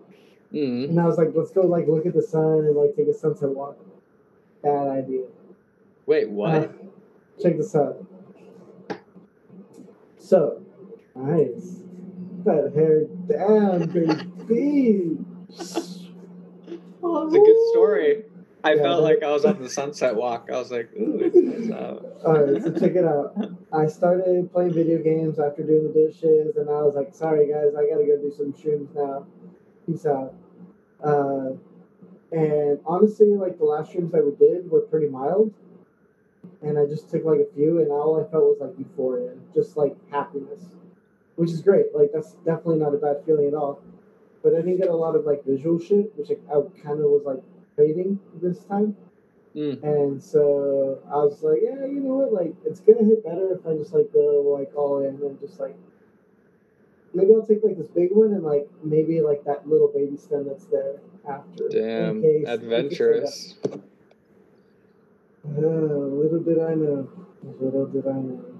So it all started. That like it. I'm like, it's scaring me listening to this because like it's just like it started here. This wall started all here. I started seeing like things move, like a little bit of the grid started coming out and shit. Oh, what the fuck? Oh, I turned on my PlayStation. My bad. I had my foot here. Oh, I, I thought you were like it's starting here, and like you pressed like a sound, like uh, an audio track, and it was like started shaking. so the wall Uh, was breathing, like So the wall was breathing, everything was moving, and I saw movement here and like weird other like in weird places that and like some like figures here like weren't moving and some parts of this were. Some parts of the paintings and just that like in the insides of those paintings, like parts were moving. All in like the same direction in the same way and like all this weird shit happened. And I was like, fuck, like I'm tripping pretty hard. And then my landlord comes over my landlord comes over and like we were doing that and also watching like or listening to like Joe Rogan podcast with Duncan Trussell, I think. oh and- shit. And then my landlord comes over and I'm like in my underwear. It's like five layer layers of intensity, just like I was stoned out of my mind already, but like still cognitive. And he comes over, he's like, "Hey kid, like, uh, can you like do some rollies for me?" Which is just like the little pre rolls that I do. And like I have this box and like these cones, and I gotta put them in there, like grind the weed and stuff. And I was like, "Yeah, like." I just took like the shrooms me earlier, and I'm like pretty fucking stoned. Like, uh, yeah, I'll try to like make them by tomorrow morning. And then that, the rest of that time, I was like, I don't know if I'm gonna be able to make them tomorrow morning. I don't know if I'm gonna make it till tomorrow morning. oh And all these things are just like, I just gotta get them done now. Like, I don't know why I have to worry about this. It's just gonna weigh on my mind the entire time. Like, I just, I just get them done now. I just get them now. And like started like, and then I was like, oh, I didn't eat earlier. Like, oh, I should probably eat some. I should probably eat something like before I get like too hungry, you know. And like, but like I don't want it to like affect my side effects of like these shrooms and like this like cyclical Wow. like mentalities was just like yeah. I should eat. What time is it? Like what, what are we looking? Okay, so we got like it's been like Oh my hour. gosh. It's like wait, I thought it's been like two hours. I couldn't I I got on that flow too or like I couldn't I couldn't stop the the ride of all the thoughts and it's it's too much it's too overwhelming it was like sensory overload but then like also like I learned like a lot of really good like kind of like lessons and stuff it was trippy I I don't know it was I don't do them often because I know that I'm gonna like go to hell basically but mm, like yeah I've been there. I've been there. The when I first the, time I the took, the first time I did them, I did like a whole eighth at the same time, and then like, Oh I tried to like go to sleep. I put like the like blanket over my head, and all I saw was like flaming skulls just like fucking everywhere. And I was like, oh fuck, like I wasn't. It's like, intense. I Yeah. no. I mean flaming skulls. That's that's pretty on brand with hell. Yeah. Oh cartoon God. hell, I guess. You're like, I'm in hell. And it's, like a, a, cartoon. really good. It's like a really good cartoon where you're just like, I wish this wasn't real, but it's real. Yeah. no, the first time I like I had mushrooms, I got like all of my paranoid thoughts like kind of like like showed themselves to me. Mhm. and it was really regarding I was with Smeza and we were on we were in Chicago and it was it was March so it's like the end of winter early spring in Chicago so it's like too cold to enjoy nature. So we were in our apartment all day because we were on spring break but all of our roommates were gone like at work. Mm. um and we did like we split an eighth so we each did half an eighth and um it was like the fun come up you know like where we were looking at like kind of like um our laundry but then i was like oh i don't want to look at dirty laundry like while we're tripping so i'm gonna put um a blanket over it you know and then we were in there and then the blanket started like breathing and then there's like a face it's like this little Jabba the Hutt and like i was like kind of crying and laughing just like Swayza, like it's like our guide, like, you know, like it's like our guide, like our spirit guide for this thing. And then we started like taking all of our little troll dolls, you know, and we are like talking to her, like doing comedy, like like we're like doing like a comedy show, like to ourselves, like for ourselves, with ourselves. And like all of a sudden, Smeza was like, we were like outside smoking a cigarette. Like I left the door open, came upstairs, we're having a starburst. And I had one of those moments where like you just lose track of time and it's like you don't know if it's three seconds or like five minutes. Uh-huh. And I was chewing Starburst and I looked in the mirror and I saw all this red and I was like, my, I was like, are my teeth bleeding? And I started freaking out. And then I walked out to like my hallway and I saw the door open and I was like, did someone like come in here? And like, and then like I started having all these paranoid thoughts. And it was because at the time, it was like the year, like within the year before I, I came out. And at the time, I would basically had a double life where I was like, Mhm.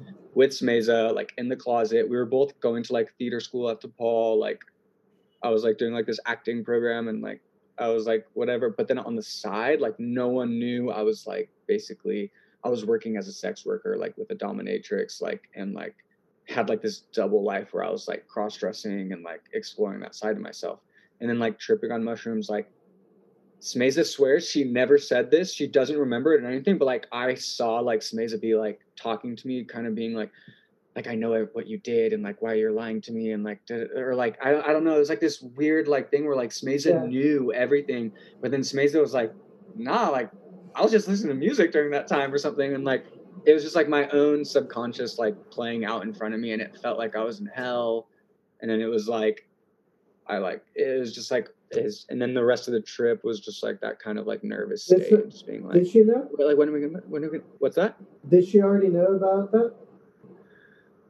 Well, she kind of knew about like parts of me because we had been dating for a couple years, and then Mhm. like it kind of like started coming into our sex life. You know, I was Yeah. like, I was kind of just like, I want to like dress in like women's clothes, and like I want you to like put a dildo on and fuck me, like you know. And then it was kind of like she was kind of like, oh, like at that point I kind of knew, but like I wasn't gonna say like you're trans, like you know. So then from that point to like coming out, there was like another like kind of period of a while, you know. But she didn't know that I was kind of basically working at like this house of like all these dominatrixes and we were like i was just like their assistant. They would just like have people come in and do like like they would like want to get like feminized like these like businessmen yeah. and lawyers and like cops and stuff you know? They're like yeah like i need to like be feminized like it's and, and um i would be able to like work with the dom and we would she would be like this is like my finished product over here like don't you want to be here you know? And i would just like walk around and be like yeah don't you want to be you know? And then like you get paid to do that shit and it was really dope it was helping me explore like myself too i had like a really cool like kind of mentor i was working with Mm-hmm. And she was kind of just was able to tell me like, oh, I like I know you came to me through this world of like fetish and BDSM, but she was like, I think you really I want you to know that it's okay if this is like who you are as a person. And and then like I started like meeting a few other trans people and through like kind of like art stuff I was doing and then like it kind of clicked for me. And then like the yeah. whole like mushroom trip, like the whole mushroom trip kind of just showed me like the hell of like what I was like fearing would happen or something. But it was like so it was so ridiculous. Like in retrospect, I was like, is, is that what I'm going to be afraid of? Like, I don't know. Like whatever. I don't know. It was just like an interesting um, grappling. Yeah. And then a few months later, a few months later, it was my birthday, and I had basically said like, for my birthday this year, I want to go out to a club like dressed as a woman. I didn't know if I wanted to come out yet. I didn't know if I wanted to um, transition or anything, but I was like grappling with these ideas and I was like, for my birthday, I want to like have a fun time. So I said, let's go to like a gay club and like I'm gonna dress up and like we're gonna have a time. And then like we took Molly and we are like dancing and just like in like heaven. And I was just like kind of like that idea of like Molly makes you so kind of open and happy that I was able to like say something that I feel like I would never say because I was so afraid of like being hurt. So I was just kind of like super happy and like open and just like yeah, I think I'm gonna transition. Like we're dancing, I was like, yeah, I think I'm gonna transition. Like, yeah, yeah, no, yeah, I'm gonna come out. Like, yeah, you know. And like it was dope. Like these two experiences like helped like open up like a part of myself that I was basically just trying to get rid of, like trying to get rid of, or like acting like I was broken or like needed to be fixed, or like I was being like manipulated or something. Really like paranoid, cons- conspiratorial like thoughts. You know what I mm-hmm. mean? And I, it was just really interesting because they were like definitely like these intentional moments that led to like a greater sense of self.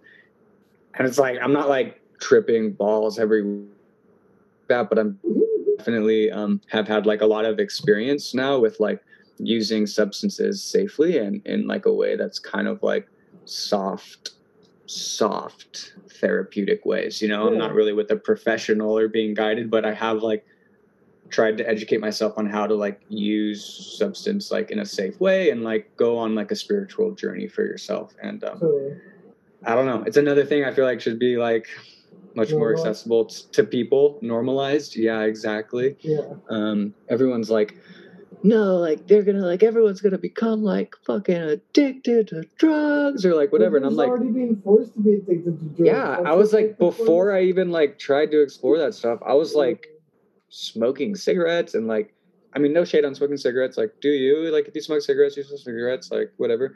But like, I was just for me personally, I was like, I was engaging with a lot of unhealthy behaviors. Like, yeah. if anything, using certain substances actually helped me shed a lot of that like weight that you carry around or whatever. And um, mm-hmm. it was just funny, like going on shrooms for the first time. I was always like telling Smeza, I was like, oh, I'm gonna be so chill. You're gonna be so like uptight when we're on shrooms. And it was the exact opposite. She was straight chilling, like just like vibing, and I'm just over here just like, you're gonna take care of me, right? Like we're gonna come back from this. Like She's like, oh, welcome to hell, baby. Like it's your first time. Yeah. This must be your first time here. She was basically just like, yo, can you chill? Like act like you've been here before. and I was like, where are out. we? Check this out. This is the room. This is where we live. Got that? uh, but no, dude. So, fuck, what was it? I had something to say about something you just said. Uh, what did we just? What did I agree with? Oh yeah, being transparent and being like, you know, like yeah, you know, like everything that you've like feared and stuff, like coming to the forefront, and like in a way that almost feels like you like how you said about like about what Samantha told you, and you were like, oh, like do you, do you like you said that and she's like no i was listening to music like about being a sex worker and stuff like shit like anything like that like is what fucked me up on this last like trip too. And that's one of the things that like happened towards the end. And like so we went for a walk and that's when my paranoia hit. Uh at some point i was just like let's just go for a walk like probably gonna be fine. And we like walked out with our masks and like from the very beginning of that it was just like oh shit like this is reality right now Oh my gosh, yes. and we're just Whoa. like wait like this is covid and like everybody's looking at us weird for like having our masks on right now like wait what the fuck like this is oh weird wow.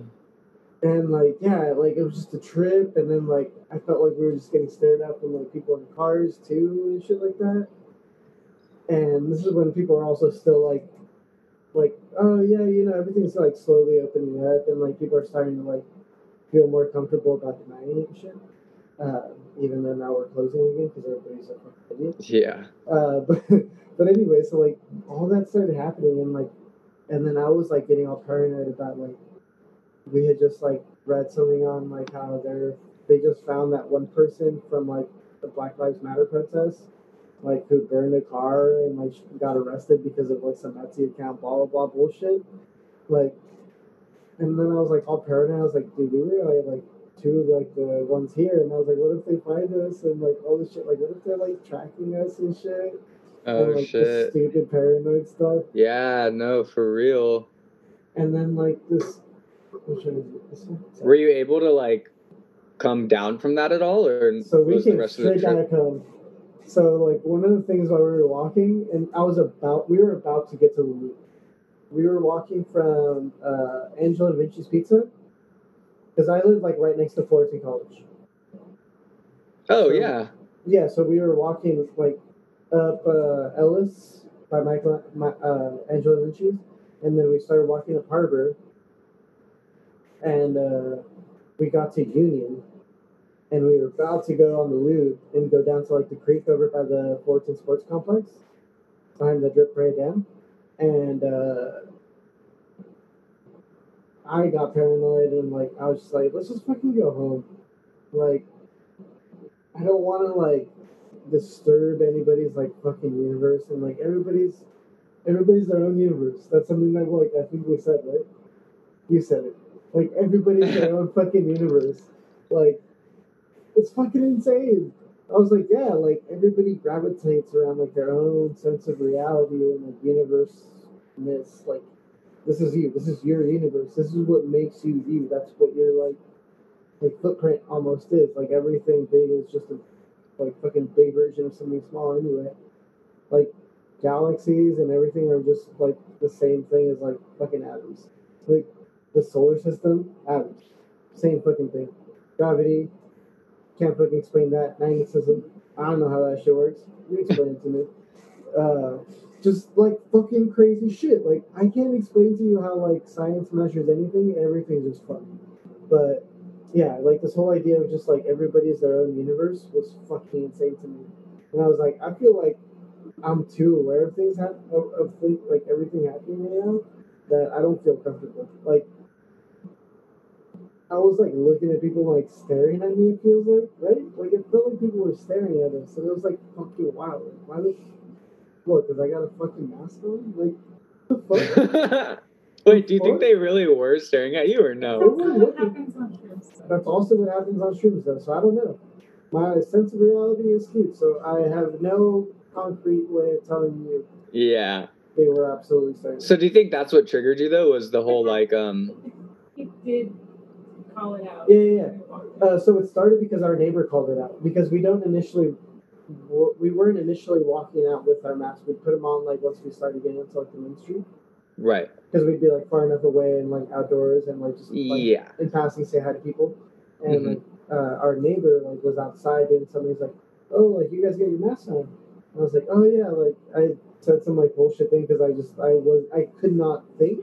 I was like, oh yeah, like I was I was told or something like stupid like that. I was like, I want to put my mask on. I don't fucking remember what I said. It was something stupid though. And from there on up, though, like it, it triggered that mentality. I feel like. yeah. Somebody pointed it out right away. Somebody said something, and I was like, "That's a reality." that's officially reality. But it it was also Yeah. it was also that- like this. Go ahead. No, I was just gonna say that's like not that specific thing, but that idea has happened to me a couple times where I'll get a lot of like a like a shot of anxiety when I kind of remember like, oh shit, yeah, like it's COVID. Like Smazel will be like, hey, grab your mask, and I'll be like, what mask? Like, whoa, this is like like and then like I have like a quick shot of anxiety of being like, what? Like, you know.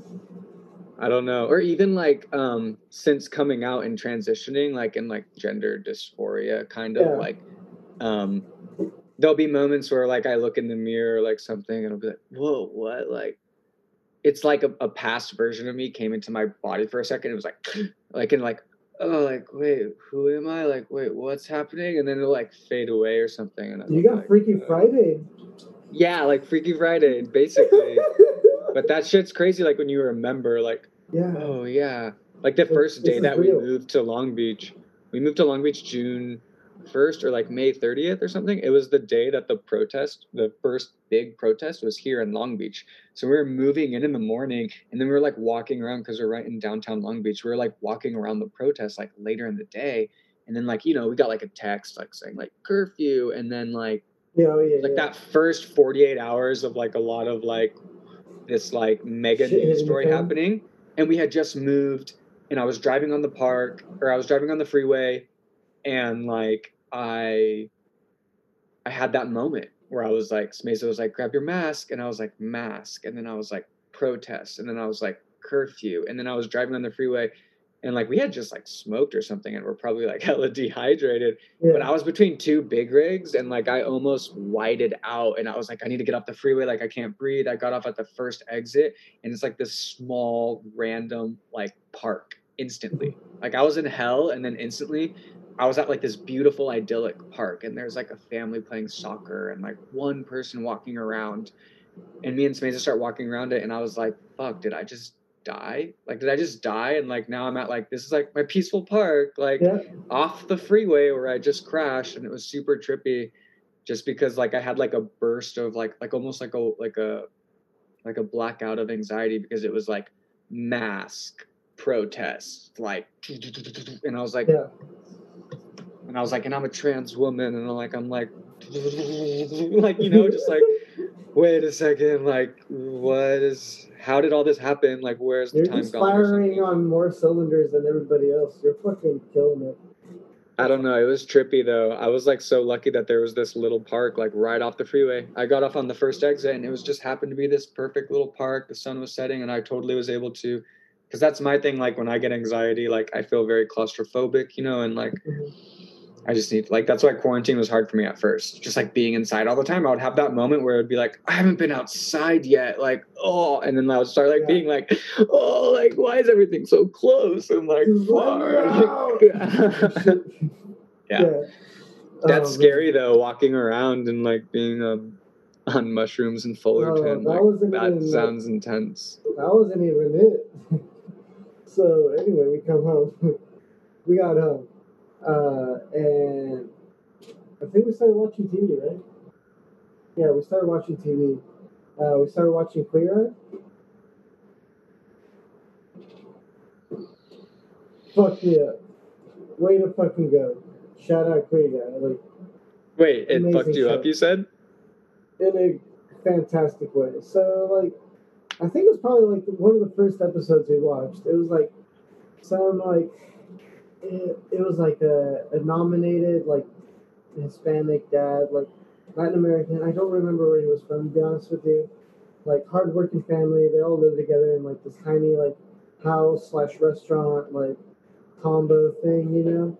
Uh, and I don't even remember where it was either, but like it there was like a whole thing with like the older daughter like leaving the family because of like a disagreement with the way like that like the dad thought that like they should all be raised and like it's like this black sheep feel that like i got from like my family a lot like i was always the one that like didn't believe in god or like didn't do something that was like ideally like what the family would want me and like my alcoholic brother we were both like equally like black sheep at the time uh, now I got How many siblings do you have?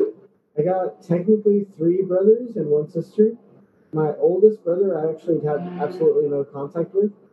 Uh, I, I just don't feel like that's actually family to me anymore. It's like a person who like betrayed our family and like fucked us up a lot, but like I literally don't feel like I have a connection or a reason for connection with that person, which I feel like as a regular human being is an okay right to have. Uh, but then I have like my older brother after that who came with us to the U.S. as well, and then my brother after that is the alcoholic one. But the older brother that I have here uh, has two children, so I'm an uncle to those two kids. Uh, me and Laura actually recently went and visited him and tried to help him move. And like we were the only people there with masks like the whole time. oh yeah. Fine by me, uh, but whatever. But uh, like, and then I have my alcoholic brother who like he's like had two DUIs and like is a black sheep and like is pretty hopped up on like conspiracy theories more than like facts most of the time. So like he's pretty he's pretty intense. He's a very intense guy. And I feel like he's about to like undergo like his own manic like bipolarness possibly. Mm. And that just that is like my worst case scenario feeling about it. But if it happens, it happens and if it doesn't, I'm okay with that. But it's just he's going through an intense period.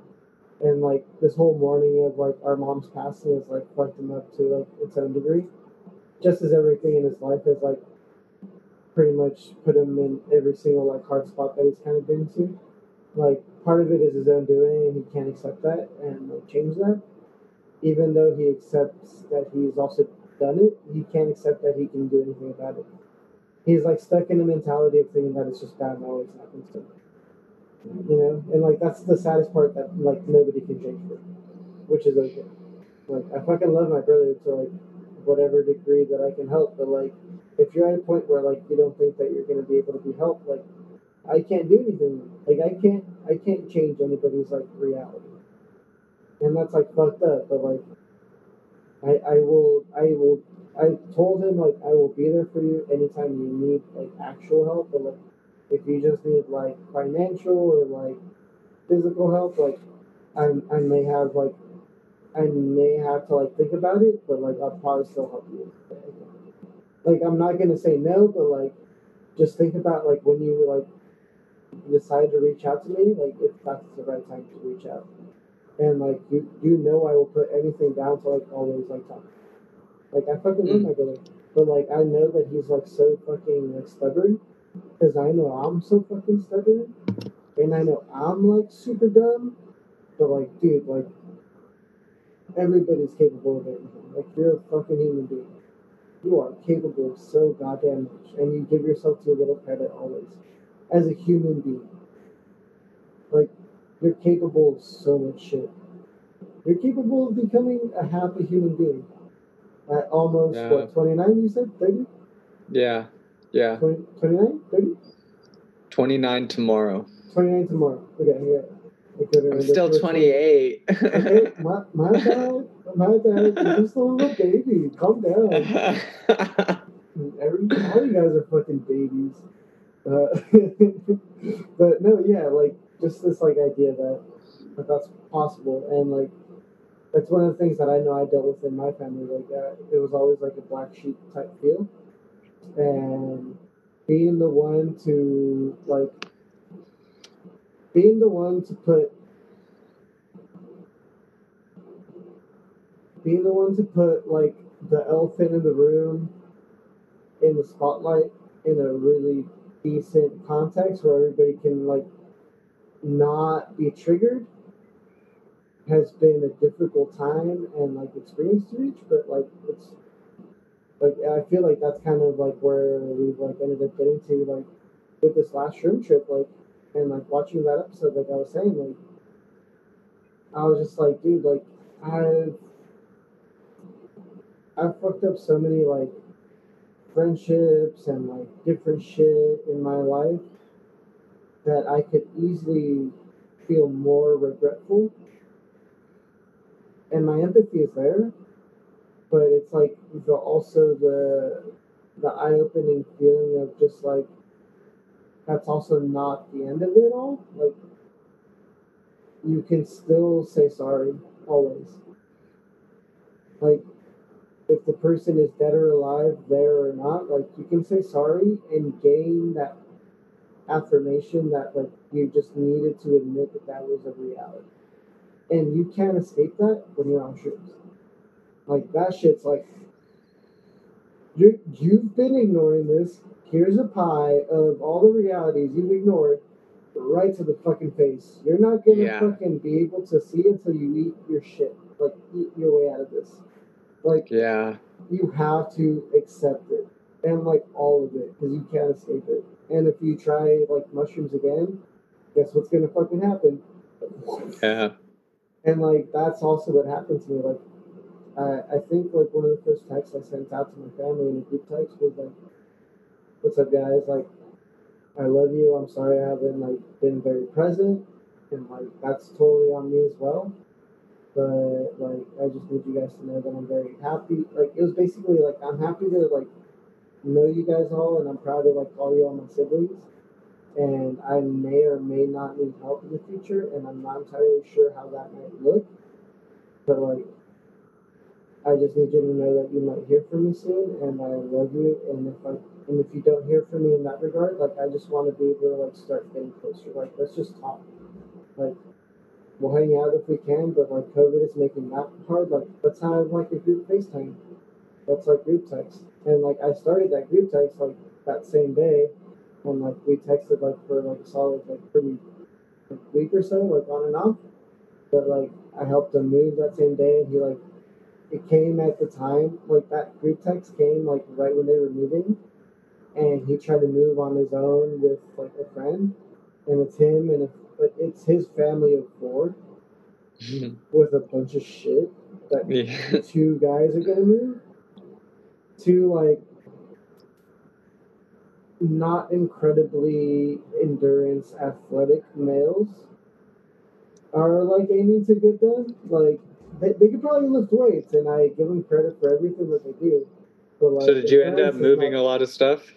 yeah, like I could do Yeah. so much shit. I'm so good at moving. I'm so good at moving. I've helped so many people move. Like I'm, I'm a fucking pro. Cutie, am I great at moving? She nodded. That's good. Yeah. but like, yeah. I like, believe it. I I believe got it. there, I tried to do as much as I could. Because I, all I was saying I was like, you can use the help. I'm real fucking good help.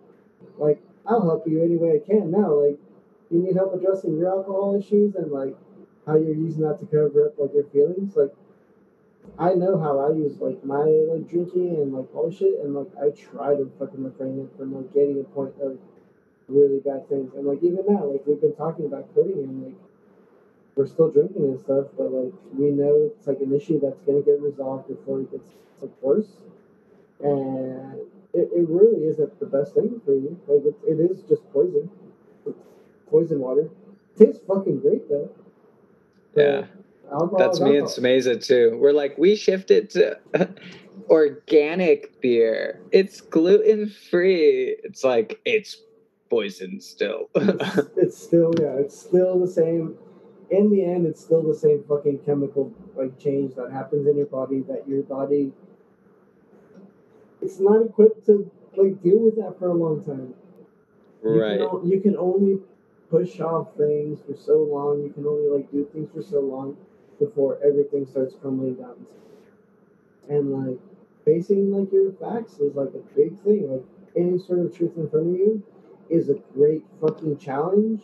And you as an infinite human being can like look at in a tangible way and be like, fuck you, I got you. But like that Yeah. that's how like that mushroom trip ended up like happening like ending like it was just a mind fuck. Like my ego died, I feel like. Like I don't feel like I have any right to tell anybody like how to live their life, but I also feel like just face your fucking facts always. You know? And that's that's what kills me. It will always kill me. Like talking about it kills me. Sorry for making you cry for me because I'm crying too.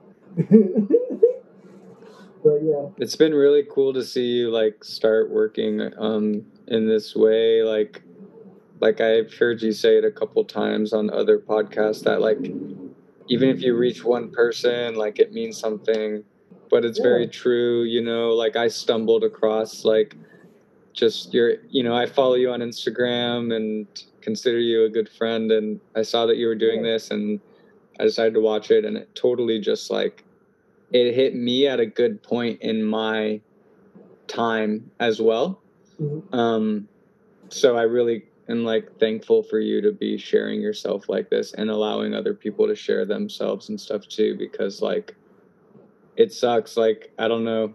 I feel like after I came out, like I was, like I said, I was really happy for a year and then like I started getting like really sad again. And like Yeah. I was so, I was struggling so much like the past couple of years because I was like, oh, like this wasn't supposed to happen. Like I thought I beat something or whatever, but then it was like dealing with these new sadnesses and like I don't know, it's just it's a really crazy time in the world and it feels like um these are some of the most important things that you could be doing for yourself right now, like especially like you could just really investigate your own feelings and what you're going through and I mean, I love. I'm still gonna watch all these rando people you bring on because every now and then there's like someone I know. I was like, oh Byron, and then I was like, oh, J- uh, not Jake, fuck, Alex.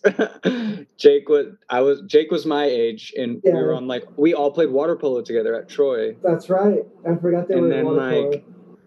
I don't know. It's just been so cool to hear you talk with so many different people and share yourself like this. Like I Yeah. said, I always valued your friendship, and it's been so cool to see you be so vocal and fighting for what you believe in so hard because um, it's a hard thing when you come from Fullerton area to really be like, like outwardly expressive about what you really believe in. You know? Yeah. Um, I'm sure you've dealt with your fair. but progressive Yeah. enough people. Yeah, there's been a lot of excitement with like the people that I that I've shared it with when I was working still. Like a lot of my customers and like shit like that. Um, and people like sh- like like were interested in. Like I know, actually, I had to talk to one of the dudes. I totally, I just remembered right now. One of the people that I talked about from work wanted to be on it because he wanted to do a podcast similar to it. He just could never get around to doing it. But yeah, he's just he's a rad dude. I'll, I'll have to bring him on here, and when that happens, you'll know about it when you hear this podcast and also that podcast, and you'll be like, oh, that was that guy. it was it was Jimmy, I think is his name. Now I'm forgetting. Anyway, uh, but yeah, there was a lot of actually like better feedback, and that I feel like just strengthened the idea altogether. Like I still have somebody, one of the first people that was like uh, my waitress at Stadium, like was was one of the first people that was also like, oh hell yeah, I'd totally be on that. And I was like, oh shit, cool, like let's make it happen at some point. And then like I've done a bunch of people now, and everybody's like stoked on it too, though. And every time I really liked up- the uh, trailer that you did or whatever on Spotify. That was funny. You ever I- see a bird? Me and Smazer were listening to that and we were like gagging. We were like, holy shit, like this is so good and funny and just like such good branding for your um fucking voice. stoned, man. I was so high. I was just like, all right, I guess I'll try a trailer. You know, like it's the only thing I can record on like this thing just to like check it, and it didn't I upload it. until forever, and then yeah, it finally all worked. Uh, but yeah, that was fucking hilarious. Wait, what is Oh. what is your um what is your girlfriend's name? I don't know if I caught it. I saw it on Instagram earlier, but I Laura, Laura. Laura, Laura, yeah. Laura, when you gonna when you gonna be on? That's the episode I'm waiting for. Uh, soon, maybe. Probably soon. Probably soon. Promises? No promises. No promises. No promises. Next time I really feel sad Yeah. and I feel like For sure. I'll be keeping an eye out for your podcast then, your your Yeah. your solo project. Yeah. Solo. It's forever a collaboration between all. Collaboration, sorry. We're here as a we're here to like pay attention to the collective. I know Smeza was Smeza was gonna be here too. Um I'm done. he ended But up we're, taking we're like gonna have late- on now. Oh yeah, you got to talk to Smeza. She like honestly, a lot of people don't know like Smeza's like kind of back backstory as a person, and like she's, it's a trip. Like it's her, her whole life. So down. Life is such a trip. Um, yeah, she's been so cool to like go on a little bit of a journey with for sure, and like Mm. she has so much to share and tell, and everyone. Yeah, so do you. And yeah, everything you've shared today has been nothing but fucking greatness. And That's like, been nice. I will honestly tell you that I'm fucking appreciative. I I was looking forward to this podcast and like I'm excited that it finally happened. And it brings me nothing short of the elation that I thought it would bring me and I'm still genuinely shocked by how happy it is. So thank you for helping Yeah. me feel that way today. Yeah, yeah, yeah. Yeah, enjoy your um, nice long weekend, or I don't know if what you're up to, but tomorrow's Friday. Tomorrow's my birthday, so you know I'm basically enjoying it already. This is like a great early birthday present I'm officially pouring out one for you right now. Look at on the keyboard. Yeah, just like nothing goes to waste here. It's pouring it out into good cause. All right. I, I apologize if that was a rude joke. Do you have anything else you want to add in here? Is there anything we missed? Did we talk about No. anything? no, we talked a lot. Like I, I'll save uh, save your brain space for the rest of your night. I think I might try and go catch the end of this uh, sunset right now or something. Oh yeah, it's, it's happening right now. I see it. Yeah. I can see it glow, and you know it's pretty. um, Keegan, do you want me to link any of your shit to here, or keep you uh, un- untangled with the social medias on the info page? um. Yeah. don't No. I mean. to be followed for your creative purposes or anything else. Yeah, you could put my Instagram on there. That's really what I use. I don't have much outside of that, but you can find Yeah. me on Instagram for sure. Future, uh, future Keegs, you know. Yeah, Future Keys. yeah. Future up? Keegs. Future Keys. That's that's the only thing I look forward to ever seeing. Yeah. I wonder Um, what Future Keys is up to. Oh, look at this. This is Future Keys right now. in the flesh. Uh, catch it, so- catch, yeah, catch it before it's the past. You know. Exactly. Forever trying to live in the present, even in the future is still welcome.